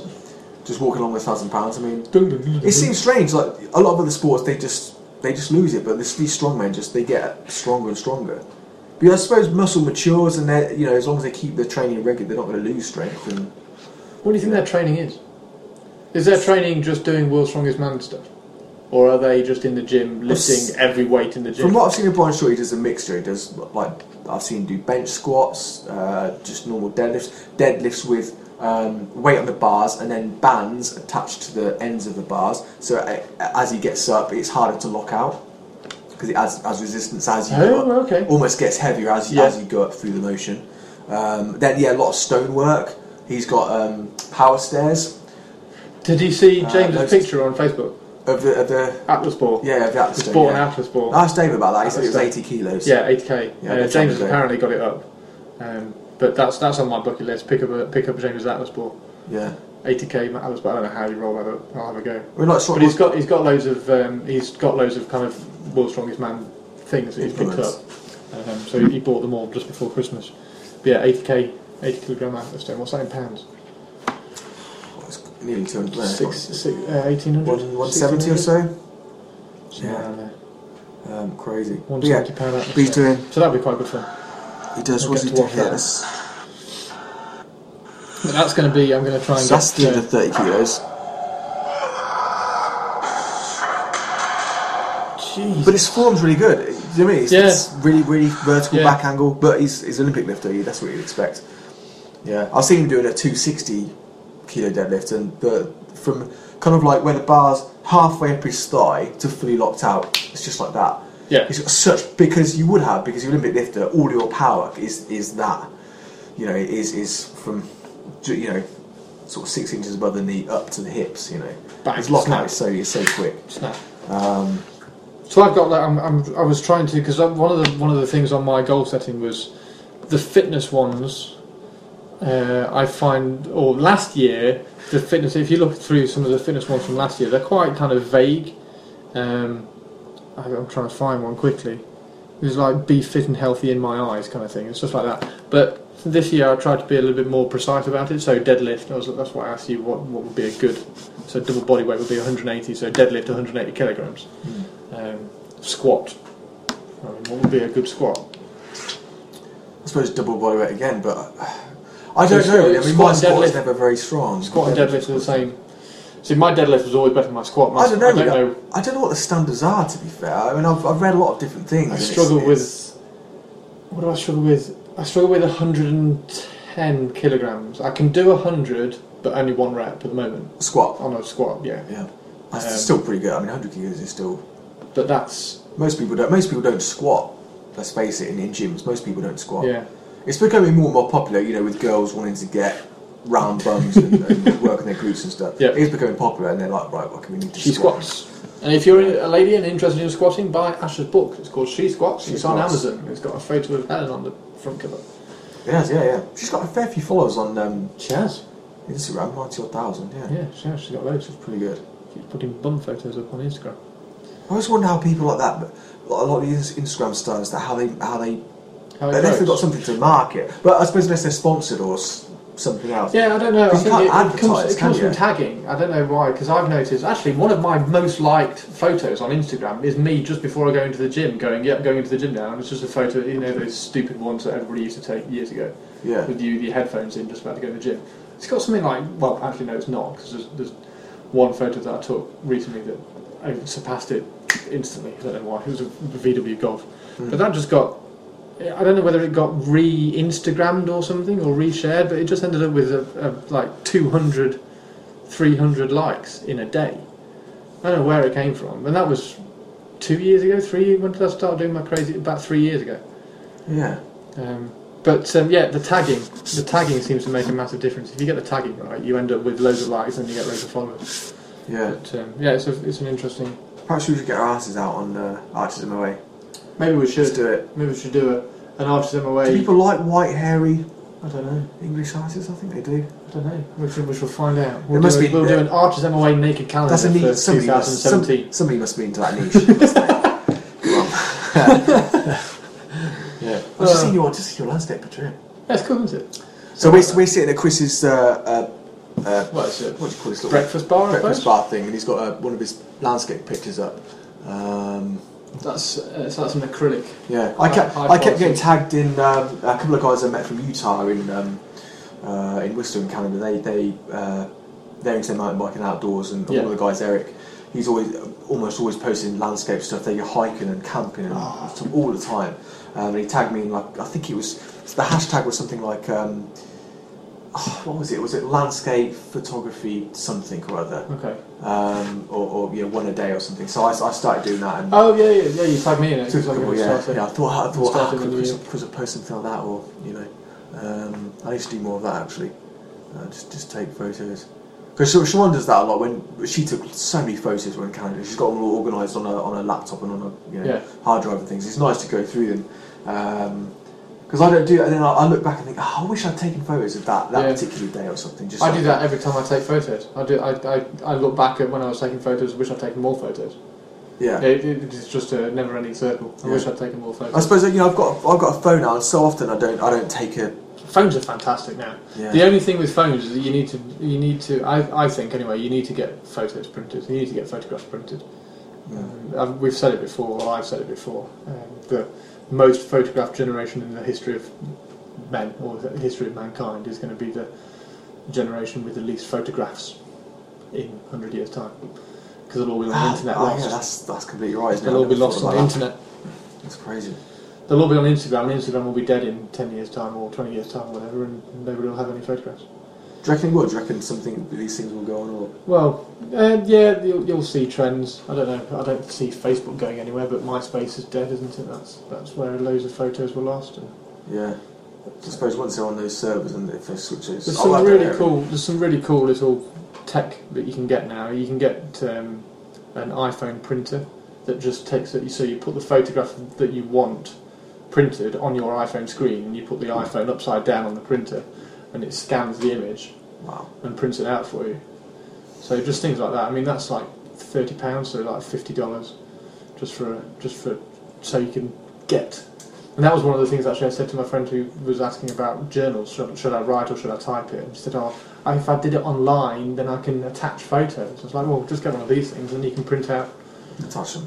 You can just attach them to the pages more of tactile, pages of your journal." That's never going to change. I mean, you know, I- my sister got a um, like a, it wasn't a paperweight, but it was a Kindle thing bought for, for, Yeah. for just like a you know, it wasn't just a reading one, but it was like a like a little mini tablet. But it, Oh, the, the Amazon Fire.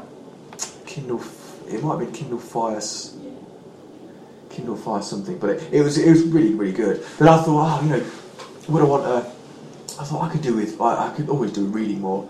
Um, I could do with Yep. getting a getting a. Um, a, you know, just a Kindle Paperwhite, uh, it's just a small one. Just Yes. Because reading on my iPhone is is okay, but it's it does other stuff as well, and I don't want it because you just get distracted. Yeah, And I like yeah, yeah. picking up something that's specifically designed to read. Like But then, we record the podcast on the iPhone, don't we? But I'd make sure I turn the airplane mode on so it doesn't get disturbed. So I can imagine if you're reading on the iPhone, yeah, exactly. it's yeah, so so easy to get notifications and distracted. stuff, and, and it's just not a very good screen for reading. and It's just Yeah, not as well. because it's, it's too familiar. I do like a- reading a- It's a reading a book. device. But it's they are just so expensive now. I don't know. Well, how, I thought I've been buying how stuff from make? um, Tesco. Have like a uh, well, if you read regularly, it, it's expensive because if Yeah. you know if you're reading, I mean, Although you can get pre-owned stuff on Amazon, pretty like 99p stuff. I mean, my mate Katie took. She said she took nine books on holiday Read all in of them. seven days. Read all of them. Should read a book of like she, she like mean, she said she went- short circuits a It book. was. She did go with a friend that um, it's just down the road from here actually. Yes. It's funny, it's funny. I'll drive right past the house, and it's like, I, I, you know, I never know where she's. You know, if I can pop in and say hello. Um, You should do. but I know she works late, and she might be. She's away a lot of the a lot of the time Yeah. in the week anyway. Um, but yeah, she reads a hell of a lot, and it's it's. If you bought every single one of those, I mean, you, you're looking at if you do that every week or And you even can't- every once a month. There's no, there's no, there's not. It's not like there's an aftermarket of second-hand books either. No, You, no. It's it's reference books are slightly different because they're Yeah. things you dip into Yeah, and go back to over and over again. But I mean, novels. Novels. I, I bought. I mean, I've got Lord of the Rings already, but there was um, in the Tesco in um, Stalham, which is where I go. We do a bit of food shopping there. Yeah. um, they have like a, a, a book, second-hand book thing. It's quite good. Oh, Norfolk- cool. Norfolk's quite community like that. You know, Yeah, even yeah. the big Tesco's, you've got like little community notice boards and things, and, Yeah. and they seem to be a bit more like that. And um, you just put a few pence in or whatever. You know, what if you've got fifty p, sixty p, whatever spare, you just pick up pick up a couple of books. I got two uh, Terry Pratchett ones. Oh, awesome. Picnic. I also got a Lord of the Rings. It's pretty battered, but it ha- it's got a cover that I've never seen before. It's Okay. green. It's like emerald green colour, front, sp- uh, spine, and, and back. Um, and it's a picture of Gandalf, like a, uh, a drawing of Gandalf, just sort of like striding through with a like, big. I've never seen it before. It looks Oh, awesome. wow. Uh, I've never read it before, but I've, I'm yeah, a couple of hundred pages in already. You've not read it before. no, I've read it before, Oh, like, have loads of times. So I just thought, oh, I'll pick it up and read it again because it's only you put 50p in, get a couple of books. Yeah. You know, good way Yeah, of that's cool. recycling them. Um, so yeah, th- so I'm really reluctant to, to get something like that because I like reading physical books so much.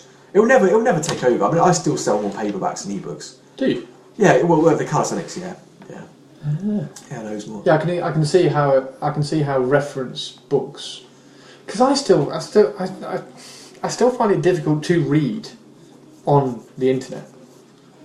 Yeah. Like if you're doing research and stuff, I skim read so much on the internet when I'm actually trying to what you read need? something. You need a thing called Spritz. Not spritz. I'm sure it's called. Yeah, I'm sure it's definitely called Spritz. Spritz. It's a. So basically, when you read, obviously left to right or whatever, you're you're not reading every single letter No. individually. You're looking at the word and the shape of Shape. the word, and that's your brain recognises the shape of the word. Well, Spritz is basically. So I'll get it up now as I'm talking to you, and you, you can see. You'll be if, uh, if you have never seen it, you'll be absolutely amazed. Um, you probably wouldn't use it for novels, but for reference books and for getting information on news or anything else like that, you you would use it. Um, so So, they, so while you're finding that, the Tim Ferriss um, did a video about um, improving your read speed. Um, and because of the way that you read, like we've just said, that you read the shape of the, um, the shape of the word, and you're not actually reading the word itself. Right, spritz. Here we go. Let's have a look. What is it then? So reading re-image 250 words per minute, So just more just- than the average speed of 220 words per minute. Don't worry, we'll go faster in a moment. What is this? so basically, it's called. Read Oh my god, how cool is this? If you go to yeah, anyone listening, if you go to spritzinc.com, so it's s p r i t z i n c.com. Um, That's insane. so basically, they, they've got they've said um, okay. Let me see if I can get a bit their spiel here. Uh, then more. Where did you So the this? science. Um, so judicial reading involves publishing text in lines and moving your eyes sequentially from word to word. For each word, the eye seeks a certain point within the word, which we which we call the optimal recognition point or ORP. After your eyes find the ORP, your brain starts to process the meaning of the word that you're viewing. So all it does is just um, they try and get they highlight the uh, Yeah, ORP. yeah, the OIP letter. So I've, I'm looking at the word faster now, and they've highlighted that in red, F A in white, T E R in white, and it's on a black background. And ev- that's uh, the OIP is in the same place. So you just look at the Yeah, OIP. yeah, yeah. The words the fly words- by, and you don't have to move your eyes left or right or anything, or up and down, and it just it just makes sense. So we were just. When Chris was saying, "Oh my God," he was doing it 250 wo- uh, words per minute. So if we go up to f- say 400 words per minute, Oh my god, that is insane! So it's just basically that is insane, and I'm reading that as I'm ta- as I'm talking as well. Yeah. No longer need to scroll endlessly through content and pitch and poke. That is ridiculous. Okay, so go on to spritzinc.com. Yeah.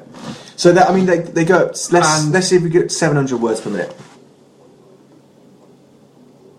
That is incredible. So you can you can make sense. I'm reading at 700 words a minute. It's because of amazing. Stop and focus on things. Oh my word, that is amazing. So what can you? Is that is that something that you can copy and paste a website into or something, and it just I don't know. I, as soon as I saw that, I thought, uh, well, you could have a reading device just just that big. yeah yeah. Just uh, just you know say like, Like a pager. an inch high. Yeah, like a pager size. You can have a pager size. you know, and, and just, and just have a, just have a novel like that. Wow. I mean, you could sell it. You know, for a novel, you might want it at a slow speed because then you've got, or if you have pauses for. I, mean, I don't know yeah, how so you have paragraph pauses or something. Yeah, I don't know how, how you do a novel, but it, it, Well, I mean work. that that 700 words a minute. That was pausing at the end of the sentence. yeah. Yeah. Well, I say pausing at the end. Of, it was pausing for a split second at the end of the But you can, sentence. you can, you can completely understand it. For, for reference books or for anything that maybe wouldn't be a novel, it'd That be a, a godsend, you know. So Tim Ferriss's Tim Ferriss's video. Um, if you have a look at, if you get a novel out, you can completely dis- discard the first quarter of the page and the second quarter of the page. And when you're reading, you just cast your eyes across the the centre half of the page Right, okay. because because so you basically the- the way your page your into quarters. yeah, you do, concentrate divide your two- page. two. Yeah, divide your page into quarters, and where you're scanning, where you're scanning um, across. When you get to the end of the line, you don't scan all the way back to the beginning of the line. You scan back to a quarter in, Right. and it spe- it, it quadruples your read speed because your peripheral vision is reading the sentence. Which is how I've always skim read. I just didn't realise that I was kind of doing it. So it quadruples your read speed because the peripheral vision is already read. It's already it's already reading that bit at the beginning of the, of the beginning of the line, so you don't need to take your eye all the way back there. You've wasted eye movement. So you just read the first. I don't know whether you could Google if you Google Tim Ferriss on YouTube. Go Tim Ferriss uh, reading. Uh, if that, I'm sure that'll pop up. But you can quadruple your read speed on just just by kind of. So he he encouraged you to get a book and then put the put the margins on where you don't need to go, and then at the end of like halfway through the book, I think he says you'll be doing it without the lines. Wow. Um, but that's I'm books. try that. I don't know whether I could do that on. Novels, sometimes you like taking your time and things, and, Yes. and some, some sentences and paragraphs only have a nice cadence and timing to them if you if you take you take your time with them. You know. Yeah. Um, but I can certainly see that that spritz thing. That spritz thing is incredible. You could have that. You could imagine having that as a widget on the corner of a website, and then you just hit play, and it just reads you reads you the daily news of whatever website you got. So Archer's MOA website, Yeah. you could just have a widget in the top corner, and you click it, and it just reads you all the Or an app. A news or an app. app, news app, Top ten, BBC, news, top ten BBC, news, BBC News app, top bang. ten news stories. You know. You've just got all the all the news stories done in two minutes. That's nuts. I love it. It's insane. Yeah. So spritzinc.com. And we've been we've been raving about it for the last five minutes. Do shares. yourself a favour. It's about shares. Pop over and buy some shares in it. Yeah, that's nuts. That technology, if that could get into websites, I'd buy, I'd buy one of those. like because that. that's that that I that mean- needs to be. Um, There'd have to be a way of getting an ebook or the text into that. So you know, you there needs to be a way of getting an ebook into that. maybe you pay a conversion fee or something. Yeah. You, know, you go to. I, I want to convert this. or copy okay. and paste something like that. I don't we know. we But, convert it for you. but that needs to be connected to RSS feeds. So you know how you have a news. Uh, all the websites have RSS feeds with news headlines on the top. If you had an RSS spritz feed, and then you just have all the latest news from yeah. wherever website is just banging in spritz spritzing into your. That's Yeah. fantastic. Spritzinc.com. Yeah. Have we said it enough? Yeah. We're not getting paid by these guys, by the way. No, we're not. We should be. We, I'm gonna I'm gonna send them an email at the end of this polymath episode, which is going to finish in a minute because I don't think we can top that. That Oh, yeah, is- I've got, I've got a three-hour drive to. that is about the best piece of technology I've seen this year. It's awesome. Yeah, I, I, I, I saw it ages ago. I can't remember for the life of me where I saw it, but um, uh, uh, yeah, for, for getting. I mean, Tai Lopez, uh, going back to that guy again, he goes on about reading a book a day. He doesn't really read a whole book a day. He'll, he'll say, right, you can read Yes, the first chapter skim, and the cover and the blurb and all that. He Yeah. says most of the information that you need. He's normally on about self-help, business, entrepreneurial books of that type. Yeah. Um, but I mean, there's, there's plenty of there's millions of books like that. If you had an app like that, you could get through one in. I can't believe how quickly you can read it. So, so, so I mean, so, Okay, so how if you're reading what was what was readable? Four, five, five hundred. 500 would be five hundred was more than readable. so in an how quickly hour, could you read the Bible? in an hour, that's thirty thousand words. So you could read. it. I mean, what my Pegasus novel was seventy thousand words. So you could read Pegasus in two hours. Yeah. I wonder how long it took Katie to read Pegasus. No, well, she wouldn't have done two hours. No one here. I Well, know- they- I know on I holiday, read- she said she was reading all day. She was going with a friend that Oh, was a little bit okay. ill and stuff, and they were just. It was a holiday, just sitting by the pool and just relaxing and stuff. Thirty thousand So if words. you're in reading two hours. six I don't hours a think you'd be able to. I don't think you'd be able to keep it up. I think you probably need to have breaks. Yeah. But that is But I mean, what what would a what would a news story be? What's a new what's an article or something? A thousand words, two thousand five words? hundred words. Yeah, it was a minute. The articles, the articles, yeah, the articles that I write for the magazines are a thousand, fifteen hundred words. A minute, Crazy. a minute to read. So five minutes, and you've read the top five headlines of the day Yeah, completely, Spritz completely. dot com. Spritz, Spritz Check it out. Ink. Spritz Yeah. Ink. How do you spell Spritz? S P R I T Z. Yeah, Ink. Z. I T Z. Ink.com. very, very good uh, name as well. Right. I don't think we can top that. I think Yeah. that's going to be our We're 2016. gonna, we're gonna try and do. We'll do a test in the week sometime uh, for Skype Yes. podcast and see if we can. We'll hit that seventy mark Yeah, we'll do a one a week or something. we'll do Um, now, now that everyone's back at work, do some podcasts. Uh, podcasts. Right. There we go. 2016. Get your uh, goal setting process started, guys.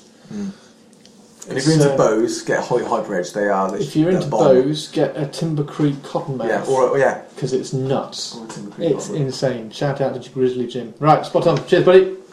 cool. Nice. I'll see you later. Right. See you later. Stop.